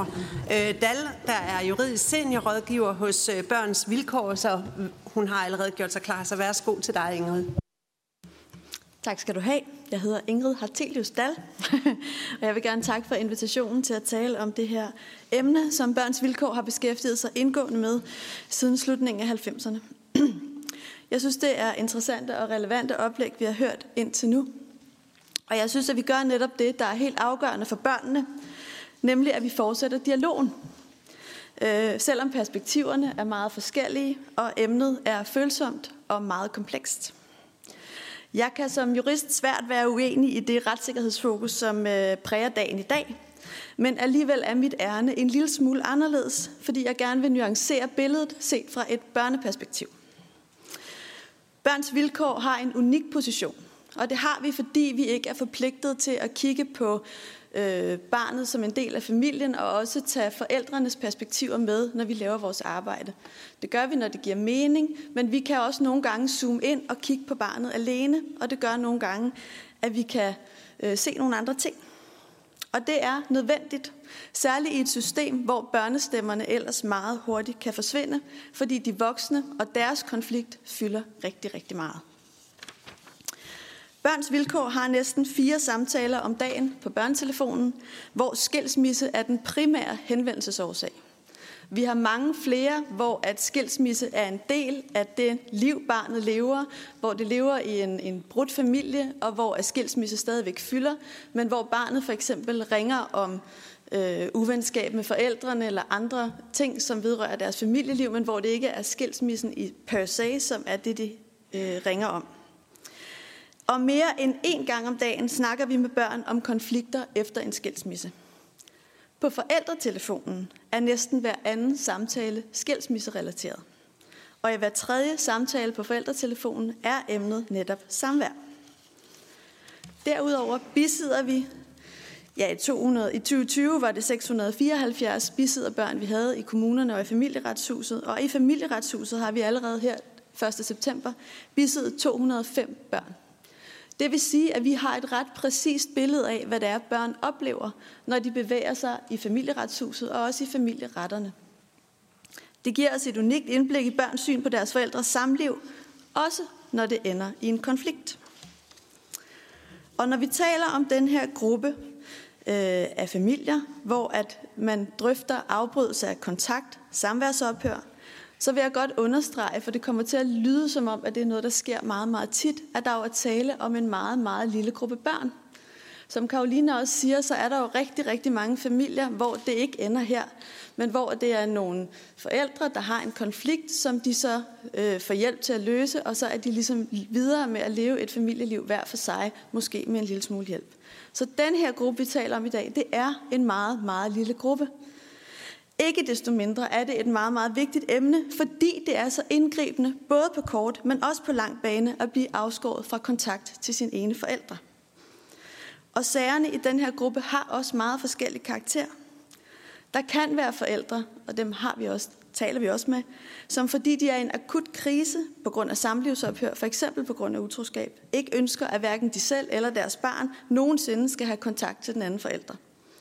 De skal have hjælp til at bearbejde den her aktuelle krise, og så skal de videre. Det er ikke dem, jeg vil koncentrere mit oplæg om i dag. Dem, jeg gerne vil tale om, det er de børn, der er fanget i en kompleks skilsmisse. Det er altså dem, hvor forældrene har en langvarig og indæt konflikt, der overskygger fokus på barnet. Det er også typisk sager, hvor der kan være bekymringer eller beskyldninger om seksuelle overgreb, vold eller omsorgssvigt. Og i nogle af de her sager vil den ene eller begge af forældrene også have eller påstås have øh, særlige problemer med misbrug, psykisk sygdom eller psykisk sårbarhed. Jeg kunne godt tænke mig at starte et andet sted end måske mange af mine kollegaer her. Netop en lille smule tidligere end der, hvor man træffer afgørelsen om at afbryde samværet. Jeg kunne godt tænke mig at starte inden den afgørelse. For vi skal ind tidligt. Det børnene efterspørger direkte, det er hjælp. Og de vil gerne have, at hjælpen er meget, meget tættere på, end den er i dag. De vil gerne have, at hjælpen er helt inde i deres familie, at der rent faktisk er nogen, der kan sige til deres forældre, at nu skal I holde op, for det oplever de selv er svært. Så vi vil gerne have en tidlig forebyggende indsats. Vi vil gerne have, at forældrene modtager kvalificeret rådgivning og behandling og tilbud om støtte til samvær, når de ikke formår at samarbejde om at sikre barnets trivsel og en sund mental udvikling. For det, der står i forældreansvarsloven, er jo ud over, at vi selvfølgelig skal træffe afgørelser til barnets bedste, det er også, efter den nye reform, at vi skal sikre barnet ret til trivsel og udvikling. Og det er ikke nødvendigvis det samme. Det børnene oplever, det er, at myndighederne ikke rigtig finder ud af, hvad der er på spil. Fordi børns vilkår har beskæftiget sig med det her emne så lang tid, så er der også nogle af de børn, vi har haft kontakt med, som nu er blevet store, og nogle af dem endda voksne. Og det, de fortæller os, det var, at der blev lavet undersøgelser, og de talte med domstolene, de talte med kommunen, de talte med dengang statsforvaltningen, og der var ingen, der rigtig fandt ud af, hvad der skete. Så vi synes i Børns Vilkår, at vi skal øge hyppigheden og kvaliteten af de børnesagkyndige og forældreevneundersøgelserne. Vi synes, vi skal have regler for beskrivelse af metodevalg, så vi kan sikre gennemskuelighed af, hvad er det egentlig, vi undersøger, og hvordan undersøger vi det. Der skal ikke være frit valg på alle hylder, når psykologerne undersøger de her spørgsmål. Undersøgelser skal også være noget, der sker løbende, for kriser gør noget ved mennesker. Og hvis man er blevet undersøgt, mens man er midt i en krise, så vil billedet være anderledes, end hvis man bliver undersøgt for sine forældrekompetencer, når man er kommet ud på den anden side af krisen. Så de her sager skal undersøges jævnligt og grundigt og af høj kvalitet. Det skal det, når der er højkonflikt. Det skal det, når der er kompleksitet med flere risikofaktorer, og når barnet risikerer at miste kontakten med en eller flere af dets primære tilknytningspersoner. De skal foretages af autoriserede psykologer, som har ekspertise i børnepsykolog. Vi synes til gengæld, at det er unuanceret at tale om skyld i de her sager. Det afgørende er at få mere viden om, hvad der ligger bag ved de konflikter, der er udtryk for de handlinger, der kommer til at ske. Og vi skal have et særligt fokus på de små børn. Vi er dårlige til at belyse de små børns perspektiv, og rigtig, rigtig mange forældre bliver skilt, mens deres børn er små. Så når vi frem til afgørelsen. Vi ved, at der skal laves en afvejning her. For på den ene side, så ved vi, at det vil belaste barnets trivsel og udvikling negativt, hvis barnet mister kontakten til en forælder, som barnet er knyttet til. Det at tabe tilknytningen til en, en person, der er tæt på en, det har store konsekvenser. Vi ved i midlertid også, at den primære tilknytningsperson på grund af et højt konfliktniveau øh, kan øh, miste sin forældreevne og miste den sensitivitet, som det kræver at være en god forælder for barnet. Sagt på en anden måde, at hvis man er i en meget, meget højspændt konfliktsituation, så vil den stressfaktor og det alarmberedskab, man er i som primær forældre, det vil nedsætte ens forældreevne. Og det betyder, at vi skal lave en afvejning af to meget, meget vidtrækkende belastningsfaktorer. Netop højt konfliktniveau versus behovet for at have en nær og tryg tilknytning til begge sine forældre. Det er meget, meget komplekst, og det handler meget, meget lidt om jura. Og derfor bliver jeg også en lille smule bekymret, når Anne siger, at hun synes, at domstolene skal varetage den her afvejning. Selvom de får hjælp for de børnsafkyndige, så synes jeg, at vi skal starte et andet sted.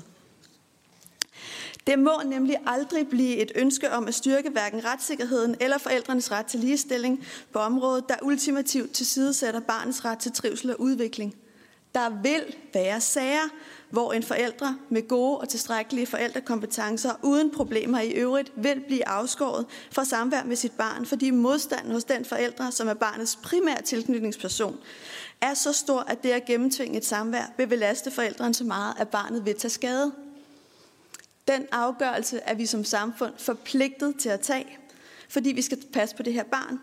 Og vi ser alt for mange sager, hvor afgørelsen ikke træffes, før barnet har taget skade. Til gengæld, jeg ved godt, det er et upopulært men, synspunkt, men, men, men, det er men må, jeg have, må jeg have lov at sige, at uh, vi har simpelthen ikke brug for tilråb i salen her i dag, fordi oplægsholderne har kort tid, så lad dem tale ud, og så får vi lejlighed til at stille spørgsmål senere. Tak. Så vil jeg gerne vende fokus til efterafgørelsen. Vi synes altid, der skal ske en evaluering af de domstolsafgørelser, der bliver truffet, og de afgørelser, der bliver truffet. Vi har set sager, hvor der er truffet domstolsafgørelser om at ændre bopælen og forældremyndigheden, blandt andet forårsaget samværschikane, og fordi den forældre, der søgte forældremyndigheden overført, øh, var helt klar i spyttet om, at for ham, hun var det vigtigt at varetage kontakten til den anden forældre, så bliver der truffet en afgørelse, og nu ser barnet så ikke længere den anden part. Det er ikke okay. Det er traumatiserende, det er det på kort sigt, men det er det også på lang sigt. Vi synes også, at vi har en forpligtelse til at samarbejde med kommunerne. Det er kommunerne, der kvæg personalet på institutioner og skoler er tættest på børnene. Det er også dem, der er tættest på forældrene, og dem, der kan iværksætte hjælpen tæt på forældrene, hvis de har behov for den.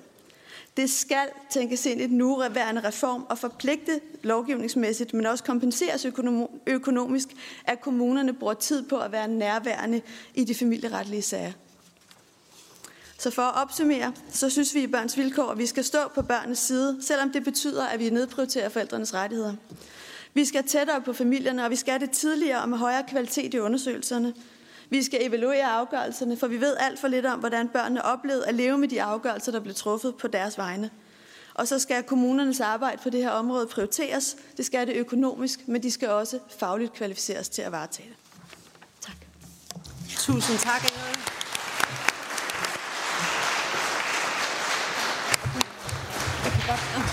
Jeg, jeg, jeg ved, at der allerede er et, øh, et opfølgende spørgsmål, så du må godt blive ved mikrofonen et øjeblik endnu, hvis det er okay med dig.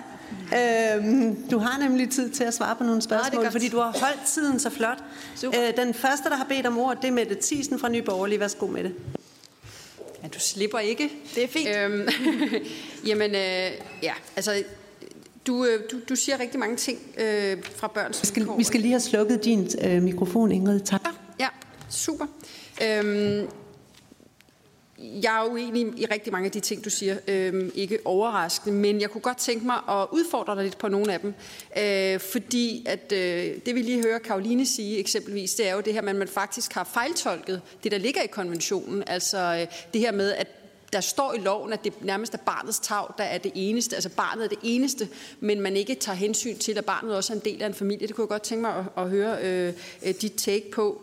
Øh, og så kunne jeg godt tænke mig at stille lidt, lidt nysgerrigt opfølgende spørgsmål på, på det her med skyld. Fordi mener du reelt set, at, at, øh, at det er barnets tag at miste en forældre, fordi den ene af forældrene opfører sig så dårligt, så barnet bliver afskåret fra øh, den anden forælder. Mener du virkelig, at det er der, systemet skal gå ind og beskytte den forældre, øh, der øh, udøver samværschikane, øh, og, og mener du, at det er barnets tag i så fald? For at starte fra en ende af, så er jeg ikke uenig med Karoline i hendes øh, fortolkning af FN's børnekonvention. Det vil også være ærgerligt. Øhm, men jeg mener, at vi skal have barnets bedste som et helt klart pejlemærke for de afgørelser, der bliver truffet, både i familieretten, men også i familieretshuset.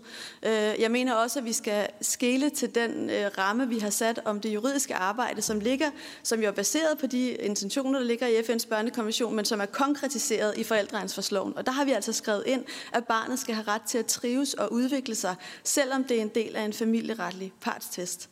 Og det synes jeg er helt, helt afgørende.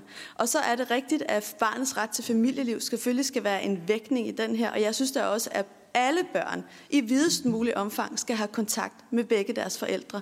Der vil bare være tilfælde, hvor det ikke er en mulighed, uden at det går ud over barnets trivsel og udvikling. Og der synes jeg, at vi skal beskytte de her børn. Og det gav anledning til øh, et spørgsmål fra Karina Adspøl. Værsgo, Karina. Jamen tak, og tak for dit oplæg. Jamen det, det er lidt i følge af Mette Thiesen spørgsmål, som jeg synes ikke, øh, vi fik sådan helt svar på. I forhold til det med, at barnet har ret til både sin mor og sin far, mm-hmm. så kan det være, at vi har en forælder, som øh, kan man sige, er den, der faktisk skaber de her konflikter, og bliver ved med at skabe de her konflikter. Mm-hmm. Øh, der forstod jeg ikke helt det svar, du gav Mette Thiesen i forhold til, til det. Altså, øh, måske du lige vil uddybe ja. det. Det kan du tro, jeg vil.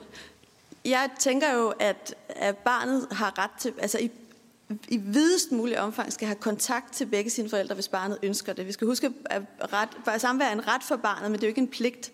Der vil, vi skal lytte til de børn, der siger, at de i en kortere eller en længere periode ikke har overskud eller har lyst til at, at have samvær med deres forældre. Vi skal til gengæld hjælpe dem med at nå hen til et sted, hvor de kan have lyst til det igen jeg, når, når jeg siger en lille smule provokerende, det ved, vidste jeg godt, og jeg vidste også godt, at I ville reagere på det, at jeg synes ikke, skyldspørgsmålet må være det bærende. Så for, for mig handler det om, at vi med en højere kvalitet, end vi gør i dag, går ind og undersøger, hvad er baggrunden for, at konflikten er noget derud. Og så synes jeg, at vi skal arbejde med at få det videre. Så jeg synes ikke, vi skal bruge vores krudt på at finde ud af, hvem var det, der startede med at spytte. Jeg synes, vi skal finde ud af, hvordan er det, vi kommer videre her, hvordan er det, vi får hjulpet barnet med at have et godt forhold til begge sine forældre. Tak. Ingrid, er du sød at slukke din mikrofon? Ja. Fordi der er lige, altså undskyld med det, jeg tror nemlig, jeg overså dig øh, for et opfølgende spørgsmål, så Mette Thiesen, værsgo. Det var rigtig fint. Jeg blev fint suppleret øh, herover fra fra Karina. Øhm, jamen, jamen, det er jo også bare for at kvalificere det, øhm, fordi jeg har meget, meget svært ved at se, at det er barnets tag, at fordi den ene, den forældre, der laver samværschikane, vinder retten til det barn. Altså jeg er simpelthen svært ved at se, at det kan være barnets tag at blive placeret hos den forælder, som skaber hele problemet. Og derfor synes jeg, det er fuldstændig essentielt.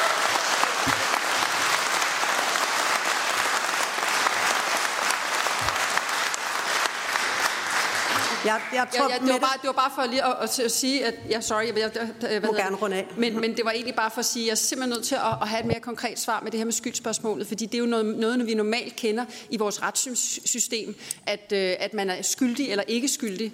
Øh, og, og, og, og det må jeg ærligt indrømme, at det er noget, som stadigvæk forundrer mig helt ekstremt meget, at man kan, ikke kan mene, at skyldspørgsmålet selvfølgelig skal være et vægtigt parameter. Tak for det, og et kort svar. Kan vi få det her til sidst på et prøve. Øh, svært spørgsmål, som måske prøve. Jeg skal lidt... prøve. For mig handler det om, at samværschikane er jo noget, man ser i meget, meget få sager. Og i rigtig...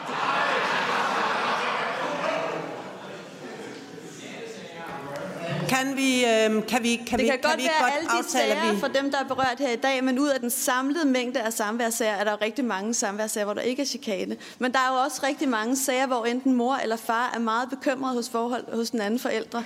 Og hvor at den bekymring kommer til at fylde så meget, så forældrene også nogle gange kommer til at virke irrelevant og fuldstændig øh, er overdreven i sin håndtering af sagen. Og det kan trække både de implicerede parter og modparten. Og der siger jeg bare, at det kan altså også være udtryk for en meget, meget meget indæt bekymring for det her barn, som jeg ikke synes, vi kan tilsidesætte.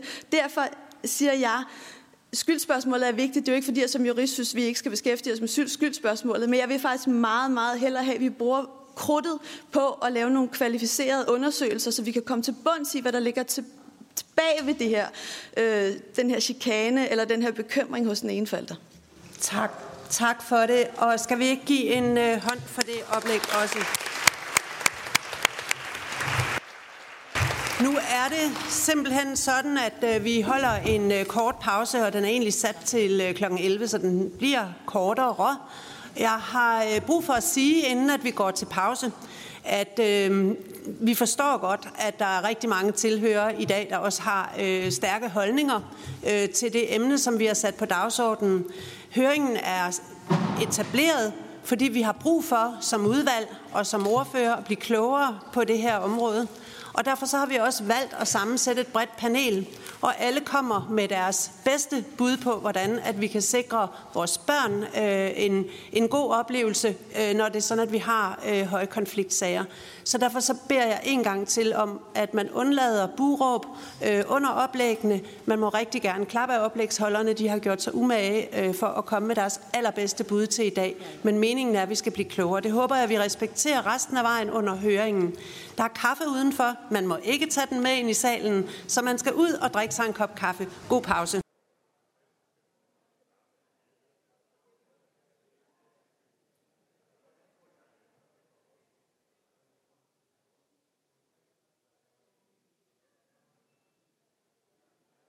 Nå, men tiden den er ved at være til, at vi skal starte igen, så måske må jeg bede folk om at finde deres pladser.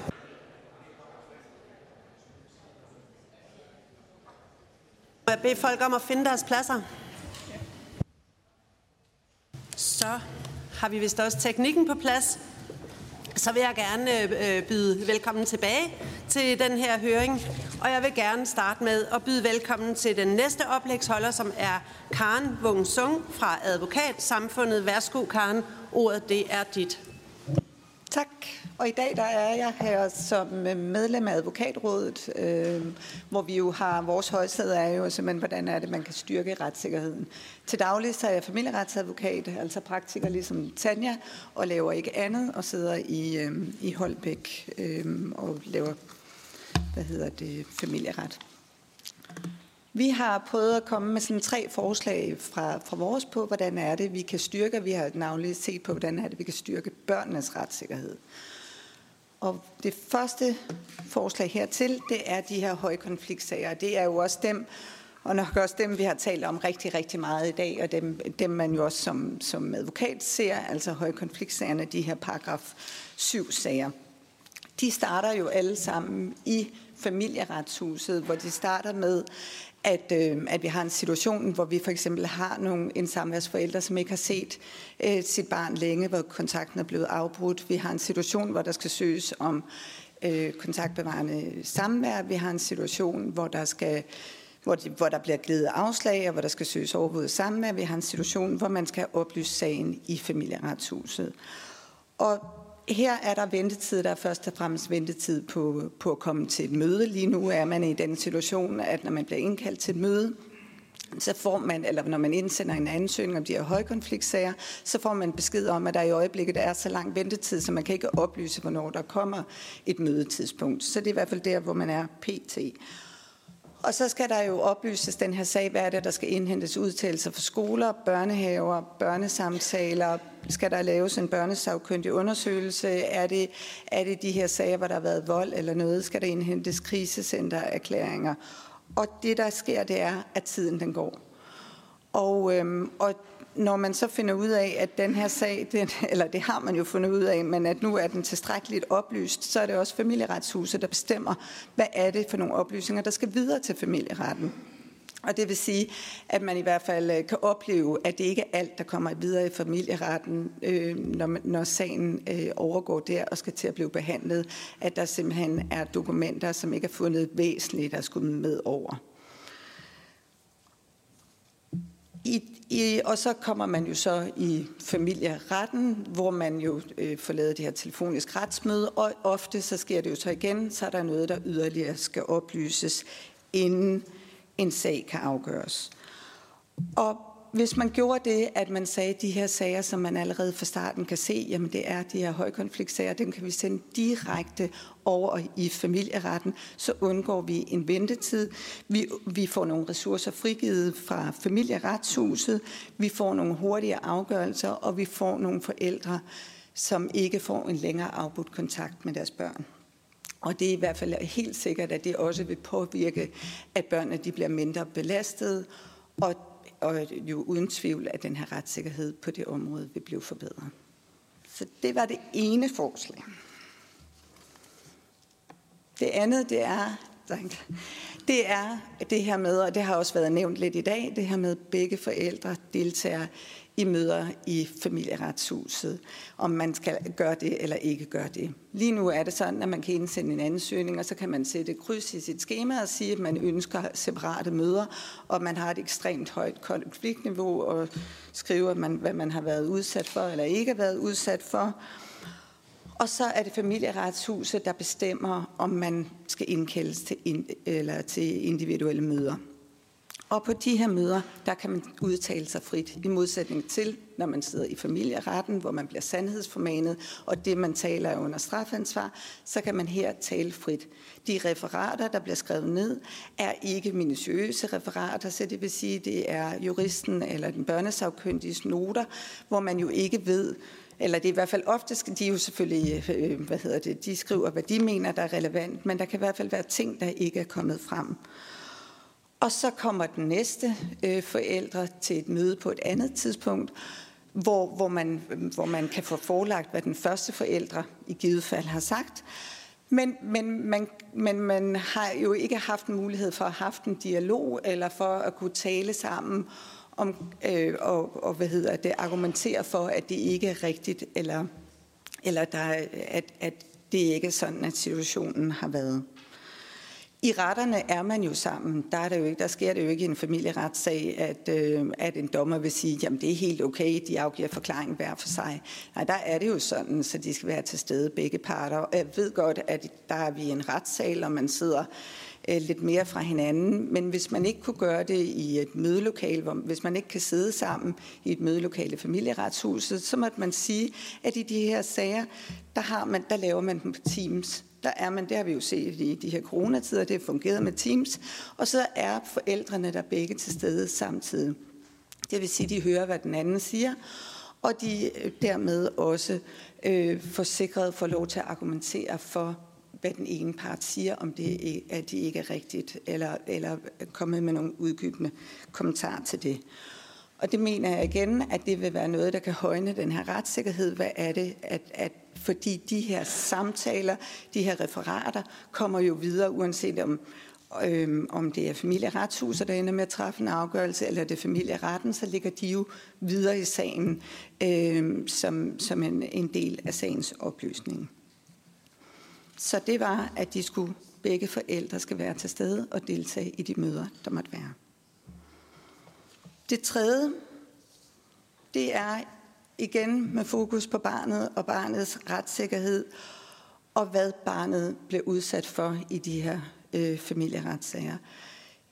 Ofte i de her højkonfliktsager har barnet talt med kommunen, så taler barnet med familieretshuset, og så taler barnet i familieretten. I de, I de her situationer går der jo igen lang tid mellem, hvad det er, hvem det er, og hvornår barnet har talt med nogen. Og børn de kan jo komme til at opleve, at det, de har sagt, det ikke hjælper. Jeg har ikke nogen konsekvens, at de udtaler sig, og de kan måske endda også miste lysten eller gejsten til, at, at fordi de har jo sagt det første gang, og nu, er der kommet, nu kommer der anden gang og tredje gang, og der sker jo alligevel ikke noget i det her. De kan også opleve, at de til trods for, at der står, når man får et referat fra en børnesamtale, der står, at man ikke skal konfrontere barnet, så kan de jo opleve, at det bliver de. Altså de bliver udspurgt om, hvad var det, hvorfor sagde du sådan, eller hvad var det, hvad mente du med det? Og så er det måske også nemmere på et senere tidspunkt bare at holde sin mund, eller, eller sige, det kan man ikke huske, eller det har man ikke lyst til at tale om. Og vi har også hørt i dag, at den her tidsfaktor, den blev nævnt, altså tidsfaktoren for, hvis der er noget, der er sket, hvad, hvor lang tid, hvad sker der så? Ligesom man kan have vendet sig til en situation, man kan vende sig til ikke at se øh, sin mor eller sin far, fordi at, at der går så lang tid, og, og så bliver tingene jeg ved ikke, jeg kan ikke sige normale, men de bliver, så bliver det sådan, at tingene bliver, og de børn er jo forandrings øh, villige og, og parate, så indstiller de sig på, når, så var det bare sådan, det var. Man kan også opleve, at børn bliver stillet forskellige. Altså, man kan i hvert fald tydeligt se, at børn i nogle af de børnesamkyndige i familieretshuset stiller nogle andre spørgsmål, end det, det, de bliver gjort, når de sidder i familieretten. Det, der synes på, vores synspunkt øh, fra samfundets side, det er ligesom at sige, at det, der er vigtigt, det er, at den, de taler med, også er den, der er med til at træffe afgørelsen. Fordi så bliver børnene trygge og siger, okay, jeg taler med en, som faktisk besørger, kan, kan have noget at, at skulle sige i den her situation. Og det er for eksempel, så skal de ikke tale med nogen i familieretshuset, hvis man ved, at sagen skal i familieretten. Så skal de vente, så skal de tale med den børnepsykolog og den dommer, der skal afgøre sagen. Og så på den måde, så undgår man både, at barnet bliver hævet ind til mange flere samtaler, og man sørger også for, at barnet er tryg ved, at den, de sidder og taler med, det er faktisk også den, der kommer til at træffe en afgørelse om, hvad det er, der skal ske med dem. Så det var sådan umiddelbart øh, tre forslag her fra advokatrådets side omkring, hvordan man kunne forbedre retssikkerheden øh, med særlig fokus øh, på barnet.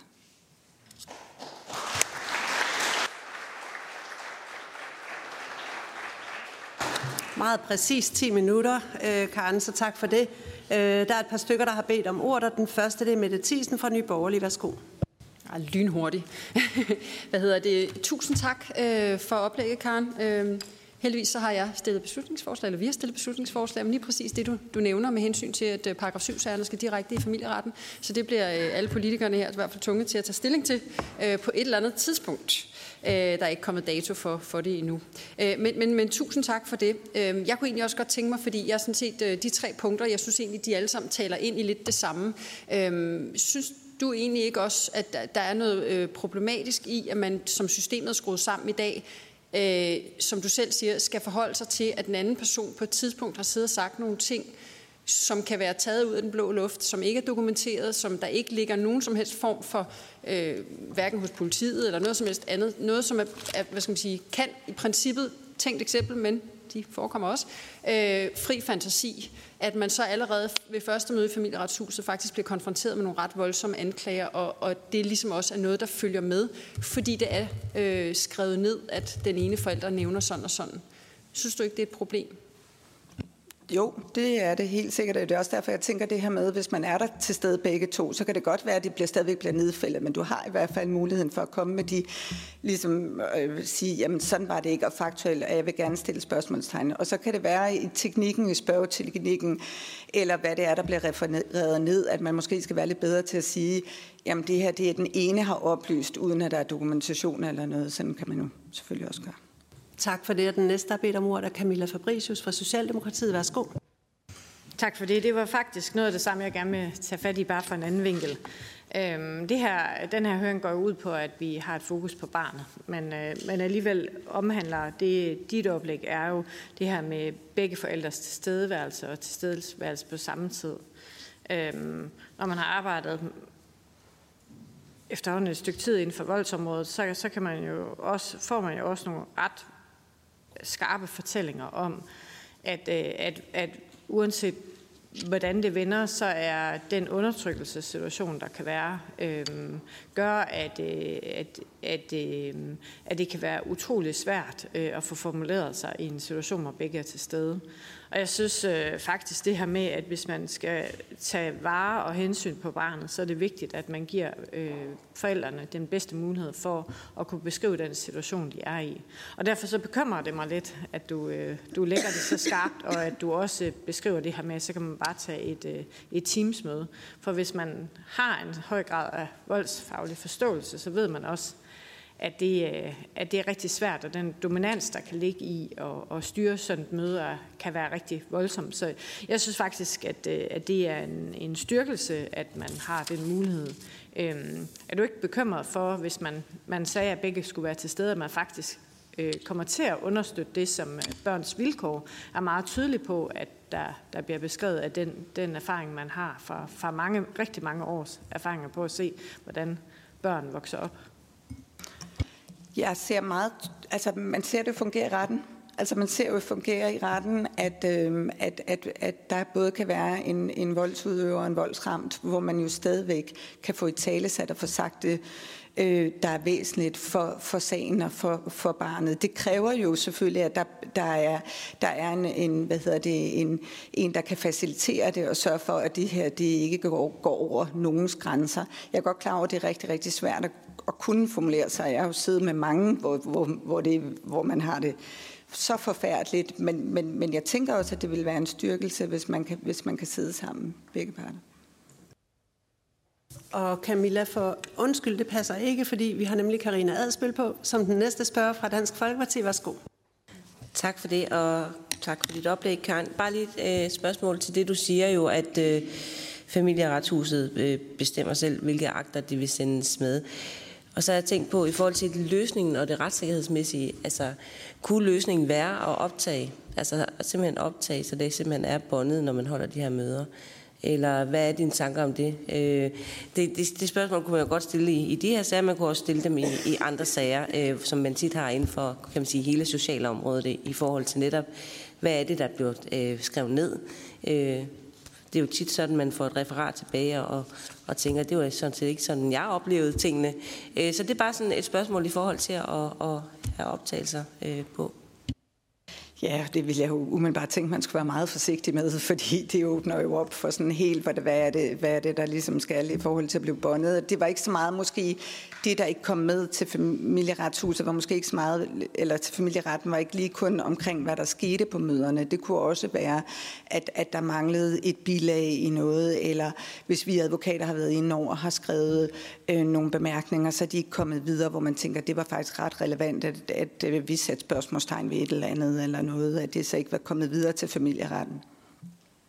Tak for det. Øh, Karen, og et meget, meget kort opfølgende spørgsmål til Karina øh, Adspøl. Det kan vi godt få tid til. Værsgo. Tak for det, øh, formand. Jamen så er, er, dit, er dit øh, svar så, at øh, det skal være sådan, at alle sagens akter skal sendes, eller hvordan?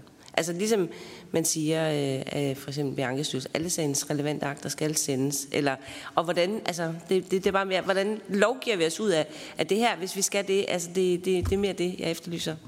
Ja, og det er jo rigtig vanskeligt, for jeg kan jo godt sige, ja, det synes jeg, og så er der en, der har siddet og været, været øh, det tror jeg retterne vil blive også være rigtig ked af, hvis, hvis alle, øh, man har bare lagt billeder ind af et barn og sådan noget, det er jo, men, men, men måske i virkeligheden, at man skal sørge for, at det er det, der er det øh, objektivt juridisk relevante, er jo nok i virkeligheden det bedste kriterie.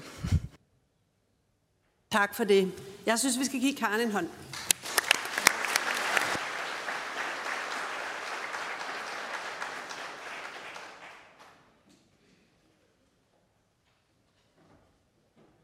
Nå, men den, øh, den næste oplægsholder er ikke kun én oplægsholder, men to oplægsholdere.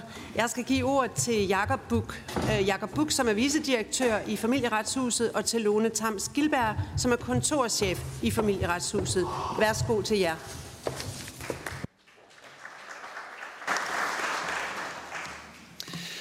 Ja, og tak for muligheden for at tale ved høringen her i dag, og også for at høre de mange rigtig spændende oplæg, og også en stor kvittering for en, øh, en øh, stærk historie her fra, øh, fra dagens start. Det er selvfølgelig noget, der gør indtryk, når man er myndighed på området. Og jeg kunne have lyst til at komme ind på rigtig mange af de ting, som vi har, har hørt om i dag. Men vi vil prøve at fokusere lidt på, hvordan vi arbejder i familieretshuset, hvordan vi arbejder med familierne, og hvordan vi møder familierne, når de har en sag hos os. Jeg vil, jeg øh, vil dog lige øh, sådan prøve at udrydde en lille misforståelse, som jeg har hørt et par gange i dag, og det er sondringen mellem konfliktniveau og paragraf 6 og paragraf 7 sager. Det er sådan, at paragraf 6 sagerne, øh, det er dem, hvor der ikke er de her sociale risikofaktorer, øh, vold, misbrug, øh, overgreb, øh, psykisk sygdom, sårbarhed, Øh, hvorimod i paragraf 7 sagerne, der er de her til stede. Der kan være tårnhøjt konfliktniveau begge steder, så det er ikke konfliktniveauet, der definerer, om øh, vi visiterer den ene eller den anden vej. Og det er fordi, at de her sager, hvor der er de sociale risikofaktorer, de er markant sværere øh, og kræver meget mere koordinering, blandt andet mod kommunerne. Men noget af det, jeg hæfter mig særligt ved, når jeg lytter her i dag, øh, det er, at det kan lyde som om, at vi i familieretshuset simpelthen ikke har forstået, at øh, der kan være en problematik omkring chikanesager og mistet kontakt. Øh, og øh, der vil jeg jo bare starte her øh, i dag med at sige, at vi er fuldstændig enige i, at kontakten mellem øh, børn og forældre er uhyre vigtig og meget, meget betydningsfuld, og det vil Lone fortælle noget mere om. Så det vi arbejder på at sikre, det er altså, at der er en god kontakt imellem barn og forældre, og der er et godt samarbejde imellem forældrene. Vi er meget bevidste om, at der er familier, hvor den her ambition den ikke kan opnås. Øh, og at det kan skyldes, at der finder chikane sted. I 2015 øh, der vedtog Folketinget en chikanepakke, som dengang gav statsforvaltningen og jo i dag familieretshuset øh, nogle, værk, nogle redskaber til at forebygge skadevirkningerne af samværschikane. Vi anvender øh, de værktøjer fra 2015 hver eneste dag i familieretshuset for at forebygge, øh, at kontakten mellem øh, barn og forældre afbrydes. Øh, et af de helt store værktøjer, det er det kontaktbevarende samvær, som er sådan et standardiseret minimumsamvær, som, som er lavet for at sikre, at der her og nu sikres bevarelse af kontakten til den forælder, der ikke har barnet boende. Hvis vi lige går lidt ind på indersiden af familieretshuset og siger, øh, når vi får en ansøgning, og vi kan se, at der er et kontaktbrud, det vil rigtig ofte op, øh, fremgå af oplysningerne, når, når man søger hos os, så tager vi altså med det samme fat på at få vejledt om muligheden for kontaktbevarende samvær. Nogle gange er det kontaktbevarende... Jeg, jeg, jeg, jeg vil simpelthen ikke acceptere, at øh, oplægsholderne bliver afbrudt. Og nu siger jeg det for sidste gang. Øh, jeg vil ikke acceptere, at oplægsholderne bliver afbrudt. Høringen er ikke øh, tilrettelagt for tilhørendes skyld, den er tilrettelagt for udvalgets skyld, og tilhørende er inviteret til at lytte til oplæggene. Kan man ikke nøjes med det, så må man gerne forlade salen. Tak for det. Nogle gange så er det kontaktbevarende samvær ikke egnet. Det kan for eksempel være, hvis der har været en lang pause i kontakten. Så hjælper vi ansøgeren i gang med en ansøgning om det, der hedder midlertidigt samvær.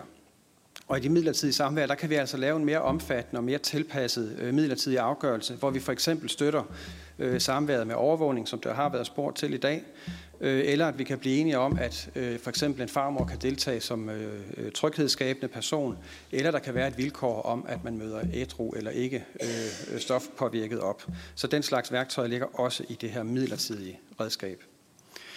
Vi er dybt optaget af at sikre kontakten mellem barn og forældre bevares.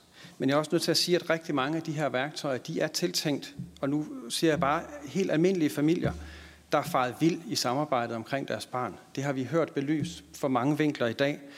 Øhm, og det er også de familier, hvor der op til brudet har været helt almindelig og god kontakt, og hvor der ikke er de her sociale risikofaktorer. I de tunge sager, hvor vi har de her sociale risikofaktorer, som misbrug, vold eller psykisk sygdom, der skal vi være særlig opmærksomme på barnets situation i forbindelse med brud, konflikter og chikane. Her skærmer vi barnet ved at lade tvivlen komme barnet til gode, og det kan betyde, at der ikke fastsættes kontaktbevarende eller midlertidigt samvær. I skal se for jer, at i de her sager, der har vi i familieretshuset på sagen kvalificerede oplysninger om vold overgreb, alkoholisme, stalking, trusler. I kan selv fortsætte listen. Og det er jo noget, vi typisk vil have dokumenteret igennem kontakten øh, øh til, øh, det kan være skadestue, politi, retsvæsen, krisecentre, børnehaver, skoler, som vi er dialog med op til den her afgørelse. Alt det her det foregår typisk telefonisk, fordi fristerne er korte, og behovet for afklaring, inden vi går i gang med, med sagen, er meget stort. Og så er jeg også bare nødt til at sige, at de lange ventetider, der har været i familieretshuset, de har selvfølgelig virket som et forstørrelsesglas på den her problematik. Så det er jeg overhovedet ikke blind for, øh, at det har betydet, at der har været familier, der i de, i de, i de forgangne år har været ramt af lange brud i kontakten. Det er dybt ulykkeligt, og vi gør alt, hvad vi kan for at undgå, at de her situationer opstår. Men det ændrer ikke på, at vores udgangspunkt og vores afsæt er, at begrundet og kvalificeret tvivl om barnets tryghed og sikkerhed og udvikling kommer i første række, og det kan betyde, øh, at vi øh, hvad hedder det, øhm, øh, ikke øh, kan fastsætte kontaktbevarende og midlertidigt samvær. Skulle tvivlen så blive afkræftet, og det bliver den jo lykkeligvis ofte, så sætter vi noget i gang, hvor vi får det startet op. Det kan være støttet overvåget samvær.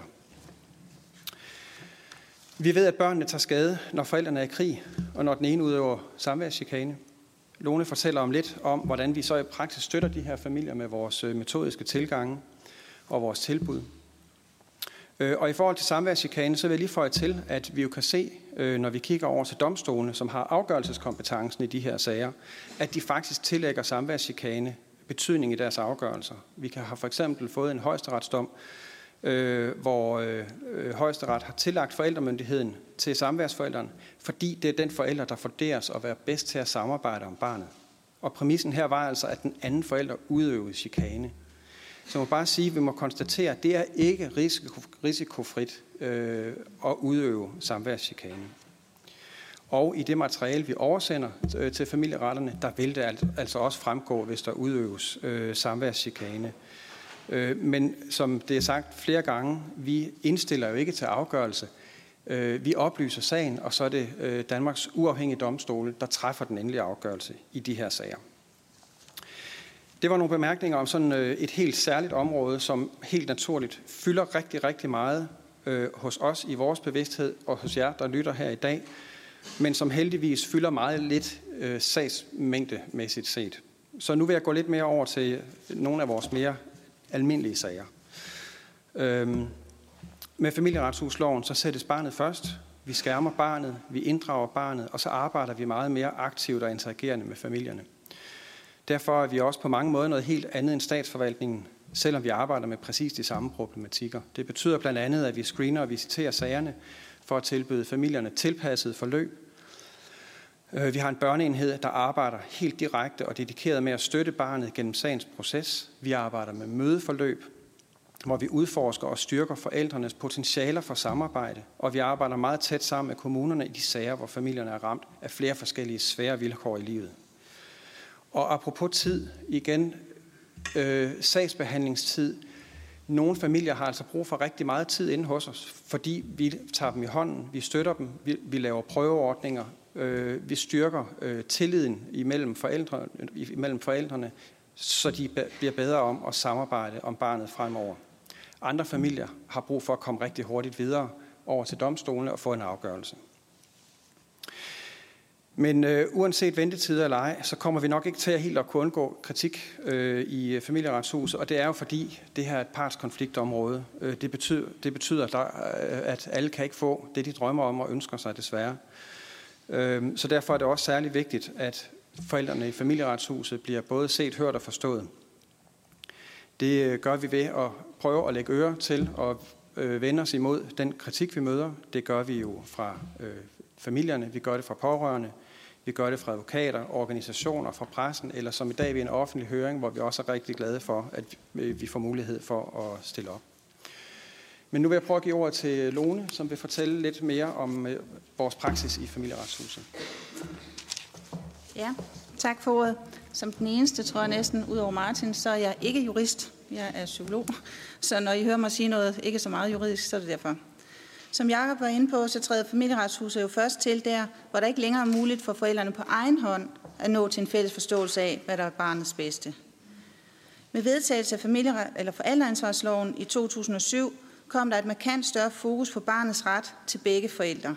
Man bevægede sig væk fra tidligere tiders forståelse af forældrenes ret til barnet, men hen imod forældrenes ansvar for at varetage forældrerollen og samarbejdet til barnets bedste.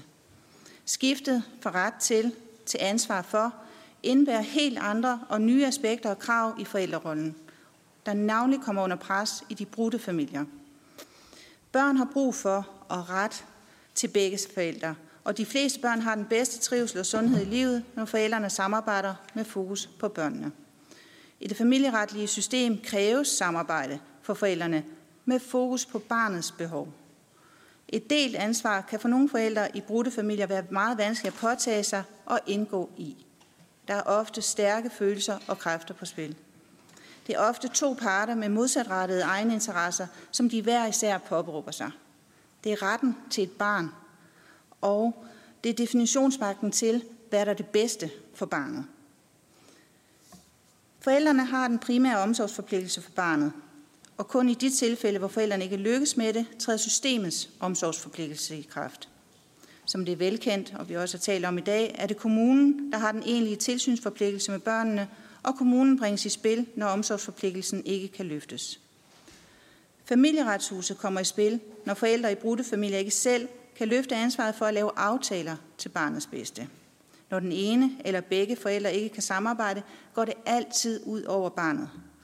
Derudover går det så også ofte ud over en af forældrene, nogle gange også begge.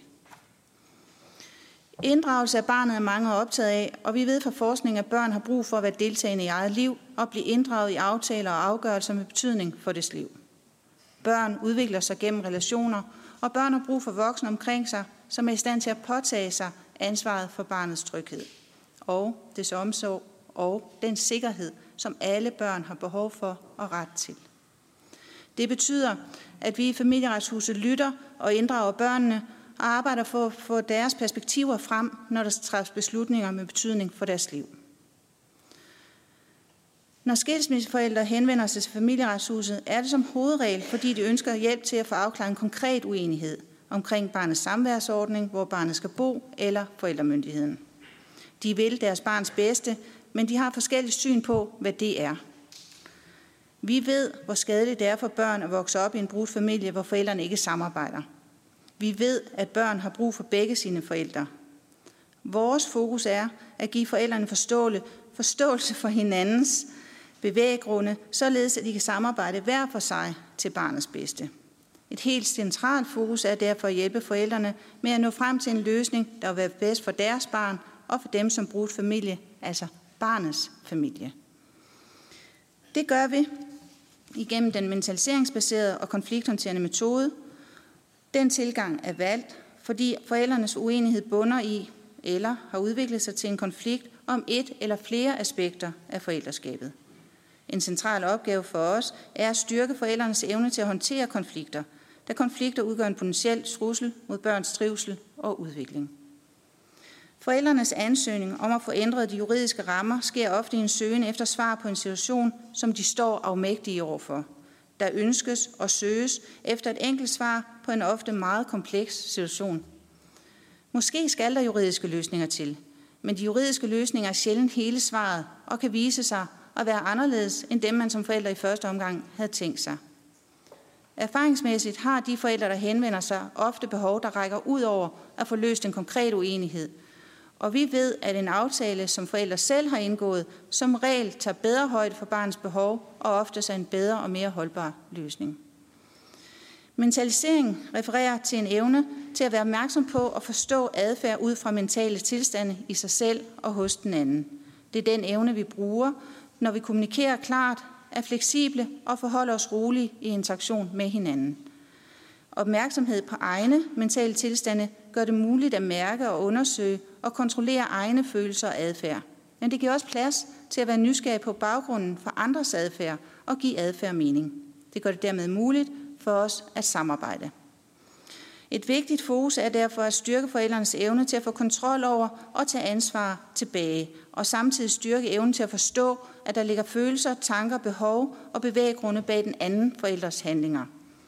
Målet med at arbejde mentaliseringsbaseret er således at bringe forældrene tilbage til et følelsesmæssigt ståsted, hvor de kan genvinde deres normale kompetencer til at kommunikere og samarbejde, således at omsorgskompetencerne og sammenhængen for barnet genoprettes. Den mentaliseringsbaserede tilgang betyder, at vi som udgangspunkt ikke arbejder med, at den ene eller den begge forældre lyver, men at vi arbejder med at være nysgerrige og undersøgende for at se bag om adfærden og forsøge at forstå, hvad den er udtryk for, så den kan beskrives og bringes i spil i enten en aftale eller en senere afgørelse. Den mentaliserende tilgang betyder også, at vi ved, at børn og voksne for den sags skyld altid er præget og påvirket af den livssituation og det hverdagsliv, de er i. Ja. Ja, der bliver ikke så meget om det. Så jeg springer alt derover, hvordan vi arbejder, og I er meget velkommen til at høre om det en anden gang. Vi ved, hvor vigtigt det er, at børn har kontakt til begge sine forældre, og det er vores klare udgangspunkt i familieretshuset. Et helt centralt fokus er at hjælpe forældrene med at nå frem til en løsning, der vil være bedst for deres barn og for dem som familie. Og de forældre, der ikke ved vores hjælp kan bringes til en fælles forståelse og aftale, af den ene eller anden grund vil fortsætte processen i familieretten, hvor der så kan træffes afgørelser i sagen. Tak for det, og tak til Lone og Jakob. Det er sådan, at der er også nogle spørgsmål til jer, øh, og, og I skal bruge mikrofonen på talerstolen, når I svarer på spørgsmål, øh, begge to, for at have hensyn til tv. Øh, den første, der har bedt om ordet, er Mette Thiesen fra Nye Borgerlige. Værsgo. Tusind tak. Øhm, det første, jeg egentlig gerne ville spørge om, men øh, det var det, er, for at være helt ærlig, så sidder jeg der bliver virkelig bekymret, når du nævner det her med paragraf 6 og paragraf 7, så vi har en advokat og en retspræsident, som sidder og ryster på hovedet. Øhm, men det kan Tanja og Annie få lov at kvalificere efterfølgende. Øhm, det, det var i hvert fald noget, jeg blev mærke i. Øhm, nå, men øhm, det her med kontaktbevarende samvær, det drøftede vi også, da vi var nede og besøg familieretshuset i, i Odense her for, for noget tid siden. Øh, og, øh, og det kom meget bag på mig, at øh, I siger det her med, ja, og så øh, vejleder man forældrene til at lave en ny ansøgning. Altså, hvorfor siger man ikke bare, prøv at høre, nu skal du høre, du har, du har søgt om det her, vi forstår godt, hvad du mener, vi ved godt, det er det her, du mener, det her vil passe bedre til dig, så vi lægger den over i den her bunke. Altså det, det er sådan noget, der, jeg, hvor jeg virkelig tænker, okay, så skal forældrene lave en ny ansøgning øh, til det her, og der går tid med det hele og alt muligt andet, og sagspuljer, det, det, det kan jeg simpelthen ikke forstå. Øh, øh, ja. Øhm, det er så det. Øhm, så øh, er der en, jeg har stillet en, en bunke spørgsmål til det her område, fordi at øh, til synligheden føres der overhovedet ikke statistik over det her område, øh, kan jeg forstå på ministeren, når hun besvarer spørgsmålene. Der føres, der, man laver ikke statistik på det område, man kan ikke trække nogen som helst former for tal nærmest. Øh, det synes jeg er meget mærkeligt. Øh, blandt andet synes jeg jo, det kunne være rigtig interessant at finde ud af øh, øh, statistikken om, om det her med eller samarbejdschikane. Øh, Ja, øh, ja. Der, der er bare så mange ting, også når der er to oplægsholdere, der ligesom er, er slået sammen, så er der rigtig mange øh, ting. Øhm, jamen altså, jeg, jeg, jeg vil gerne høre øh, Jakob om det her med, øh, hvorfor man ikke øh, simpelthen bare lægger det over i den anden bunke, og så vil jeg lade Tanja og Annie øh, svare øh, i forhold til det med paragraf 6 og paragraf 7 sager, fordi det var i hvert fald noget, jeg stussede over. det bliver der nemlig lejlighed til, når det er sådan, at, at de to oplægsholder lige nu er færdige, men det forudsætter, at øh, I stiller korte spørgsmål, for der er nemlig mange, der gerne vil stille spørgsmål lige nu. Øh, så I får lige lov til at svare på med det spørgsmål. Ja, Tak for spørgsmålet. Og nu bliver det så juristen, der går over og svarer. Øh, svaret på spørgsmålet er, at vi kan ikke starte sager af egen drift. Det har vi simpelthen ikke lov til. Øh, vi kan ikke gå ud på gågaden og hente, øh, og hente kunder ind i butikken. Så derfor er vi nødt til at vejlede, vejlede, øh, og vejlede borgerne, øh, familierne ind i en ansøgning. Det kan vi jo gøre på telefonen. Det er jo, du skal jo ikke forestille dig øh, sådan et kæmpe øh, hvad hedder det, byråkratisk øh, maskineri, der går i gang. Men vi er simpelthen nødt til at vejlede om, at der er en anden mulighed, øh, forældrene kan gå ned af, og hvordan de kommer til den, og så går vi i gang med at støtte dem i den opgave. Malene øh, Ambo Rasmussen fra Venstre, du skulle gå, ikke også? Så du får simpelthen lige lov til at stille dit spørgsmål nu. Værsgo. Tusind tak. Jeg er nemlig møde med Astrid Krav lige om lidt. Så vil du sige det til hende? Præcis. Ja. Øh, og nu vil jeg også, jeg har egentlig mange ting, jeg rigtig gerne vil sige, men nu prøver jeg at gøre det helt kort og bare fyre nogle spørgsmål af, fordi der har jeg brug for at få et svar på. Der er rigtig mange i det her panel i dag, der har nævnt det her med blandt andet øh, nedbringe antallet af de separate møder. Fordi det er alt for let i dag at sidde og beskylde hinanden for alle mulige mærkelige ting, og så alene den årsag ender man med at have de her separate møder. Så et svar på, hvordan vi nedbringer det. Øh, så undrer det mig også, at man ikke øh, gør mere brug af psykologer til de her øh, børnesamtaler eller børneundersøgelser. Det er også blevet tale, så det kunne jeg også godt tænke mig et svar på fra jer af.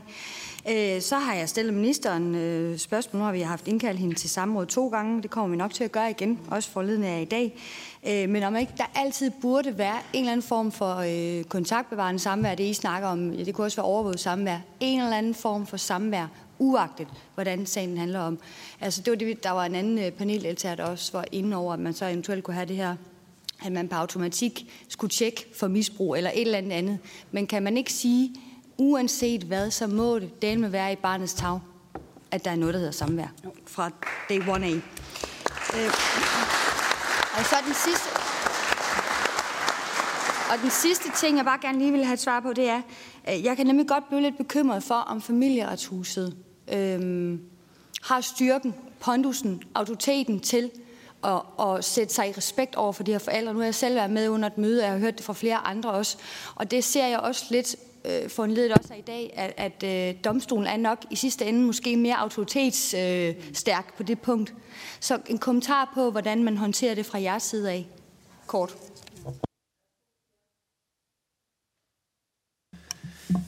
Ja, tak for spørgsmålene. Øhm, i forhold til separate møder, øh, der kan man sige, at vi opererer jo på den lovgivning, der er, og det, det har jo også været øh, nævnt tidligere i dag. Øh, formålet med at afholde separate møder, hvis der er angivelse af vold som risikofaktor, det er at undgå det, det der sådan meget fint hedder reaktivering af, af voldstraumet. Øh, og jeg tror også, det var det, øh, Camilla Fabricius øh, nævnte øh, tidligere i dag. Øh, Øh, vi, vi, vi tjekker selvfølgelig hele tiden i sagens forløb op på, hvad er reelt og hvad er ikke reelt i det her. Og det betyder jo, at når, når forældrene så er inde til andet møde, så kan, der jo, øh, øh, så kan det rigtig ofte ske, at det møde så bliver holdt sammen. Øh, nogle gange får vi også forældre ind, øh, som bliver sat i separate møder, som så begge to siger, at det er egentlig lidt fjollet, fordi vi drikker kaffe hver tirsdag, eller hvad det nu måtte være. Øh, og, og så har vi lært det, og så kan vi få samlet, øh, få samlet dem i samme rum og arbejde videre med det. Men det bygger altså på det her øh, øh, at skåne forældrene for, for den dominans, der kan være i rummet. Tak for det. Vi har flere spørgsmål på, øh, og jeg ved ikke, kan I, I burde kunne håndtere, at der bliver stillet to spørgsmål nu, ikke også? Sådan, så vi, fordi vi er lidt bagefter på øh, pointen nu, eller i hvert fald på tid. Øh, så I får to spørgsmål ad gangen. Nu er det Camilla Fabricius fra Socialdemokratiet. Værsgo. Tak for det, og tak for en uh, god gennemgang, uh, både til os, men jo også til tilhørende og dem, der er ude online på, hvad, hvad familieretshuset er. Uh, når, I, uh, når I kigger på, på de her allermest konfliktfyldte sager, er der noget, I kan pege på, hvordan man uh, kan, kan lindre eller kan give større forståelse i uh, konfliktsager, som I ikke gør brug af? Og øh, noget af det, vi hørte fra, fra Karoline Adolfsen, var det her med øh, at, at gøre, bruge en, en bred vifte af, af tilgangen til at se på, hvordan er det, man kan, kan fastholde en eller anden form for øh, kontakt, og har I noget blik på, hvor ofte er det, I bruger sådan bredviftet øh, samvær? Øh, det kan være telefon øh, eller, eller online, eller hvordan? Tak. Og den næste spørger er Ina Strøger Schmidt fra SF. Værsgo. Jamen, jeg har faktisk et spørgsmål til Karoline Adolfsen, så jeg ved ikke, om jeg lige skal vente. Den gemmer vi så, fordi at uh, der bliver plads til at stille spørgsmål til hele panelet igen lige om lidt. Uh, så jeg tror, at uh, vi tager Karina Adspil med fra Dansk Folkeparti i stedet for. Værsgo, Karina. Jamen, uh, tak for det, og også tak, fordi I, I møder op i dag. Det er godt, I gør det. Øh, jeg vil godt høre i forhold til det kontaktbevarende samvær. Øh, mig bekendt der er der i hvert fald en tre ugers frist for, at øh, det skal gå hurtigt øh, i forhold til det kontaktbevarende samvær. Men øh, måske I lige kan sætte nogle ord på det øh, i, i forhold til, jeg har i hvert fald et ministersvar, der siger, at, øh, at loven siger øh, tre uger. Øh, og, og hvad jeg synes, jeg har hørt i dag, så, så går der jo lang tid. Øh, det er den ene ting. Også i forhold til, om I altid oplyser familierne omkring muligheder for samvær, også i forhold til det overvågede samvær. Om I simpelthen, øh, ja, det var noget af det, jeg havde. Tak. Og så lige et kort opfølgende spørgsmål fra Mette. Det skal være meget kort med det. Jeg kan gøre det meget, meget hurtigt. Det er bare fordi, jeg undrer mig over, at man øh, i familieretshuset øh, holder fast i at holde separate møder, når man i retten godt kan holde øh, møder, hvor begge folk er der, og også selvom det er ret grove voldssager. Øh, så, så, så sidder jeg bare også og stusser over, hvorfor man ikke kan det i familieretshuset så. Tak for det. Så får I simpelthen lov til at øh, svare på de sidste spørgsmål i denne her runde. Ja, spørgsmålet her, kan vi skabe større forståelse i konfliktsager? Altså det, vi har, måden vi har grebet an på, det er simpelthen at prøve at skabe en systematik i, hvordan er det, vi tilgår det her. Altså rent metodisk at uddanne og onboarde og, og være meget, meget systematisk i vores måde at gå til de her sager på, som vi jo selvfølgelig håber på sigt bliver meget mere forståelige og gennemsigtige, hvad er det, vi gør. Så det ikke bare bliver en enkelt tilfældig, der lige står og så gør det, de nu end gør, men at vi rent faktisk står på et altså også forskningsbaseret, evidensbaseret grundlag. Så det er den måde, vi gør det på og udvikler det på. Ja. Og hvis jeg lige skulle tage fat i Karina Adspøls spørgsmål omkring kontaktbevarende samvær. Jeg forstår det sådan, at du spørger til, hvad er status, hvad er status på at overholde fristerne, eller er det rigtigt forstået? Ja, øh, blandt andet og også i forhold til, at I, I, I gør alt, hvad I kan i forhold til det kontaktbevarende samvær og de tre uger, som jo er øh, fristen, og så i, i forhold til det med at altid oplyse øh, forældrene, øh, hvilke muligheder de har i forhold til at, at bibevare kontakten til deres barn. Ja, og, og til det sidste, det bliver et klart ja. Det gør vi faktisk temmelig meget ud af. Vi har en meget stor øh, enhed siden i Åben Rå, som har den her typisk øh, telefoniske og skriftlige kontakt til, til forældrene i, i forberedelsen af sagen, og særligt på de her kortfristede sager.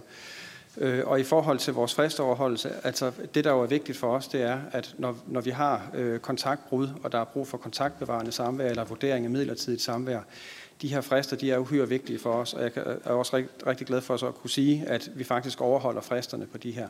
Det har vi ikke gjort, gjort øh, nødvendigvis øh, de sidste par år, fordi vi har haft de meget store bunker, som også har kastet rigtig mange kontaktbevarende ønsker af sig.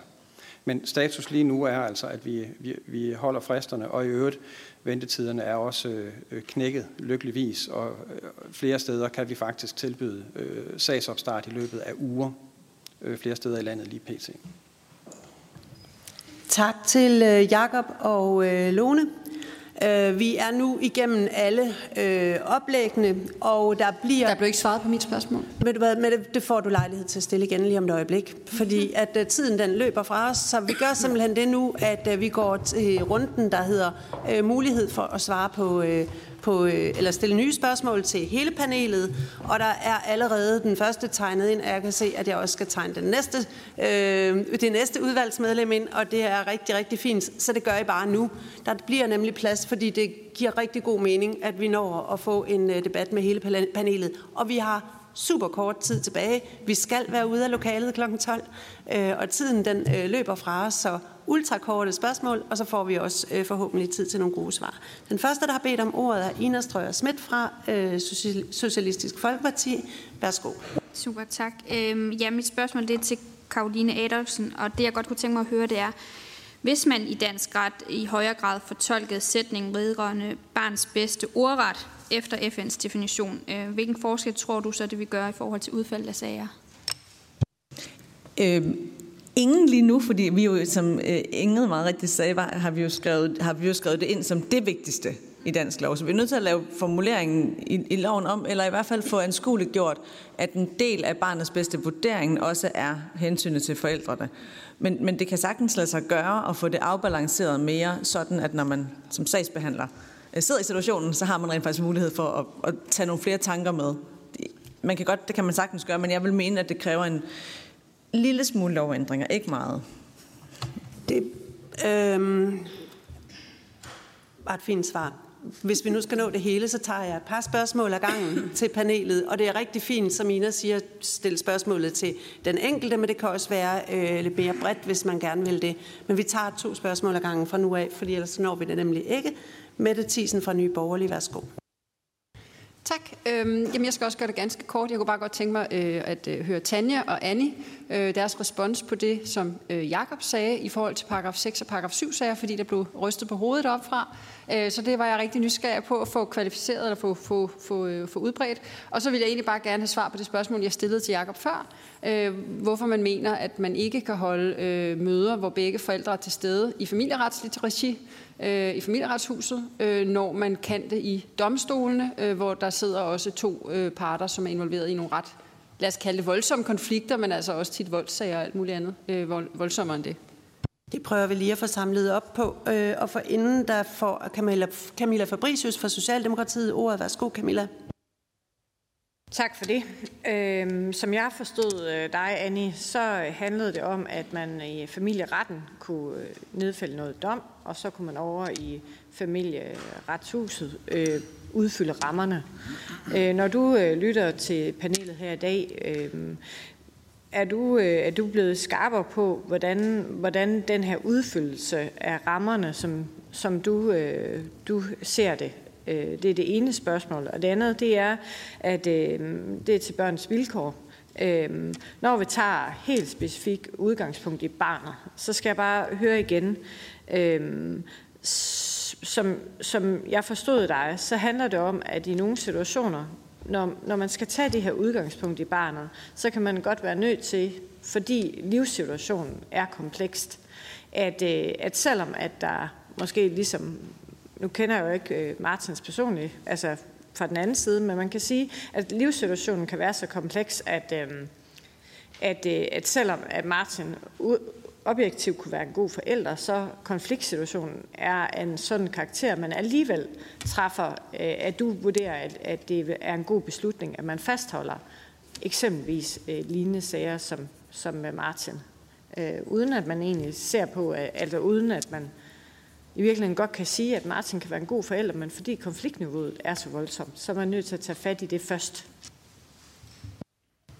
Mette Thiesen, glemte du noget? Fordi at, øh, du har nemlig ikke fået svar på dine spørgsmål endnu, så, men hvis du glemte et spørgsmål, så lad os lige tage det med med det samme. Tak. Det var fordi, jeg glemte, det var, øh, det var der, hvor jeg ikke havde tid til at stille til Ingrid. Øhm, så det tager jeg lige, bare lige med. Øhm, og det var egentlig bare i forbindelse, kom jeg lige til at tænke på det, da, da Camilla stillede sit. Øhm, altså, øhm, skal vi se, om jeg kan huske det her. Øhm, jo, altså, øh, du, du nævner det her med, øh, Ingrid, at, øh, at den ene forælder kan være så forhippet på, at det er dårligt for barnet at være hos den anden forælder, at man på den måde skaber en hel masse konflikt, fordi man har en, en i mange tilfælde totalt uberettiget angst for, at den anden skal skade barnet eller noget andet. Øhm, og så siger du, så kan det være en, en årsag til, at man så siger, at så har barnet ikke samvær med den anden forælder på baggrund af den ene forældres frygt.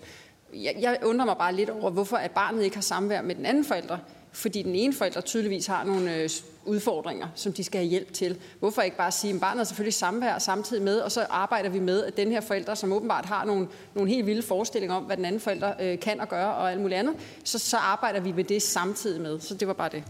Jeg tror, at øh, spørgsmålet er forstået, og jeg prøver lige at sørge for, at alle får øh, svar på deres spørgsmål. Jeg lyttede mig til, at øh, der var en del, eller der var et par spørgsmål omkring paragraf 6 og paragraf 7 til Tanja og Annie. Så hvis vi nu giver Tanja ordet først. Værsgo, Tanja. Tak. Altså den praktiske virkelighed er, at højkonfliktsagerne bliver behandlet ligesom risikosagerne, altså som paragraf 7-sager. Og det ligger også lidt i de navne, med familieretshuset giver de møder, de afholder. I paragraf 6-sagerne holder de mailingsmøder. Der er et forlisfokus. Paragraf 7-sagerne holder de udredningsmøder, øh, som har fokus på at indhente oplysninger til brug for, for domstolene. Øh, så jeg er ikke enig i med Jacob i, at det er øh, den praktiske virkelighed overhovedet. Øh, jeg vil også sige, at øh, hvis jeg skulle tage over her, må undskyld, men at øh, konfliktniveau har en betydning i, i de sager, vi får ind. Og vi får de her højkonfliktsager ind øh, som paragraf 7-sager. Det er også min erfaring. Øh, og øh, så er der det her med udfyldelse af rammerne i familieretshuset, hvis jeg skal tage det samtidig, som Camilla Fabricius spurgte om. Og der vil jeg sige, at jeg synes, at Øh, det er sådan lidt teknisk, men sådan som øh, bestemmelserne om, hvad familieretshuset kan træffe afgørelse i vedrørende samvær, det er blevet for snævert. Jeg mener, det skal udvides. Jeg mener, at justeringer af, om det skal være en 9-5 eller en 10-4 eller en 8-6, det er øh, områder, som jeg synes, familieretshuset kan justere, og vi ser også sager, der handler om øh, ferier og ændringer af ja, forskellige sådan nogle ting, som jeg ikke synes, at vi skal køre ind i familieretten. Jeg synes, det afgørende det er, skal der være samvær, eller skal der ikke? Og så de nyskilte, hvordan vi klarer at, at få det indrettet indledningsvis. Eller hvis folk flytter langt væk fra hinanden, fra den ene ende af landet til den anden, hvordan starter vi det op? Tak for det. Jeg lyttede mig også til, at der var spørgsmål til øh, Jakob i, i, i spørgsmål om det her med, at, at når retten godt kan håndtere, at der er øh, højkonfliktsager, hvor at forældrene, øh, også i voldssager, hvor man, hvor man godt kan være der begge to, hvad kan familieretshuset øh, matche det i forhold til? Jeg, jeg skal svare kort. Det er simpelthen fordi, det står i loven. Vi skal gøre sådan her. Øh, så det er det korte svar. Det er en ret god idé at overholde loven, synes jeg. Øh, så er det ligesom sat på plads. øh, børns vilkår. Øh, der var også nogle spørgsmål til jer i forhold til øh, børns samvær i, i konfliktsager. Ja. Skal jeg prøve at huske at svare på det hele? For det første så vil jeg sige, at det bliver jo et, et kort indblik i et meget, meget komplekst område, og også nogle meget, meget øh, svære børnepsykologiske udredninger, som ligger bag ved de her afgørelser. Nu er det, er det 10 minutter her, så derfor bliver det lidt skarpere, end det måske nødvendigvis øh, efter sagens øh, alvorlighed bør være.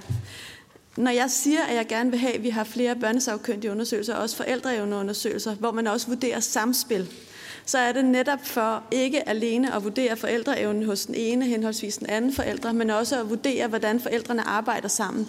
Hvad er det, der sker i det samspil, som gør, at forholdet er så konfliktfyldt og komplekst? Det vil kunne give øh, de mennesker, der skal træffe afgørelser i de her sager, en helt anden grobund, end når de vurderer forældrene hver for sig. For vi ser nemlig sager, hvor forældrene hver for sig har øh, forældreevner, som, som gør, at de vil kunne være i stand til at tage vare på barnet og i hvert fald have samvær, men hvor at det er i samspillet, det går galt. Der sker noget i det samspil, som gør, at forældrene mister deres forældreevner og ikke kan få det her til at fungere.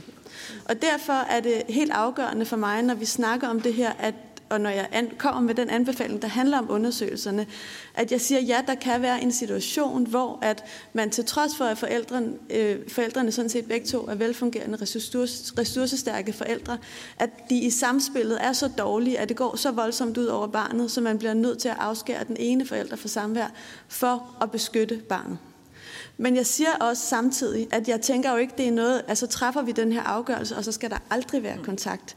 Jeg siger jo netop, at når vi træffer de her afgørelser, så skal der være en evaluering og et efterspil, hvor vi arbejder kontinuerligt med familien og forsøger at få barnet hen til et sted, hvor man kan overskue og være en del af, af det liv, ens forældre nu engang kan sætte sammen for en. Og det tænker jeg er en stor mangel i det system, vi har lavet i dag, det er, at kommunerne ikke er tilstrækkeligt involveret i det her arbejde til at kunne gribe de her børn, når vi kommer ud på den anden side af en afgørelse. Og det betyder, at de står alene, der er truffet en afgørelse om samværsophør, og så er det sådan set op til den forældre, som jo har, er dårlig i det her samarbejde, og få, det til at, og få barnet til at komme hen til et sted, hvor det kan have, sam, til, hvor det kan have samvær. Og det kan vi simpelthen ikke være bekendt, fordi det at være afskåret fra kontakten til en forælder er så indgribende. Øh, svarer jeg også på dit spørgsmål øh, nu med det? Og ellers så... Ja, ellers smut. Vi har tre, tre minutter tilbage af høringen, altså, øhm, og, jeg, og jeg ved, at der sidder nogle af jer derude, der, øh, nede i salen, som også rigtig gerne vil stille spørgsmål. Kan det gøres multikort ned fra hjørnet dernede, så er der plads til to meget, meget korte spørgsmål. Der er allerede to, der har markeret. Jeg har et meget kort spørgsmål. Øh, for at stoppe alle konflikterne fra starten af, hvorfor siger man ikke bare, det er 7-7, så er der ikke noget at slås om.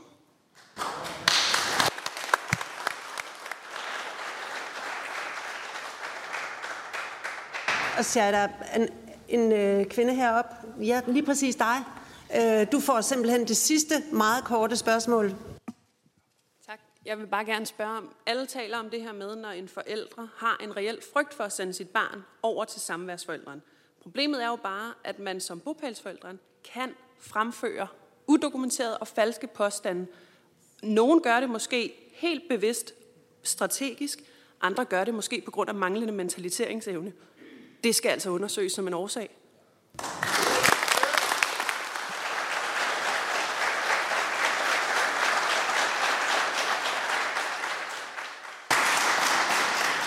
Og nu kigger jeg lige øh, i panelet, om der er en, der har lyst til at sige noget helt konkret til det. Sådan ultrakort. Det får Annie simpelthen øh, markeret først. Værsgo, Annie. Ja. Ja, øh, det jeg bare ville, det var, at jeg ville meget gerne støtte det, som Ingrid Hartelius Dahl sagde om kommunernes rolle. Jeg tror, det virkelig det er noget af det, der skal arbejdes videre med, for vi står ofte øh, i, i en situation, hvor vi tænker, her var der nogen, der burde hjælpe de børn og støtte de familier. Og øh, der er ikke en sammenhæng mellem det her system og servicelovens regler, og det burde der være.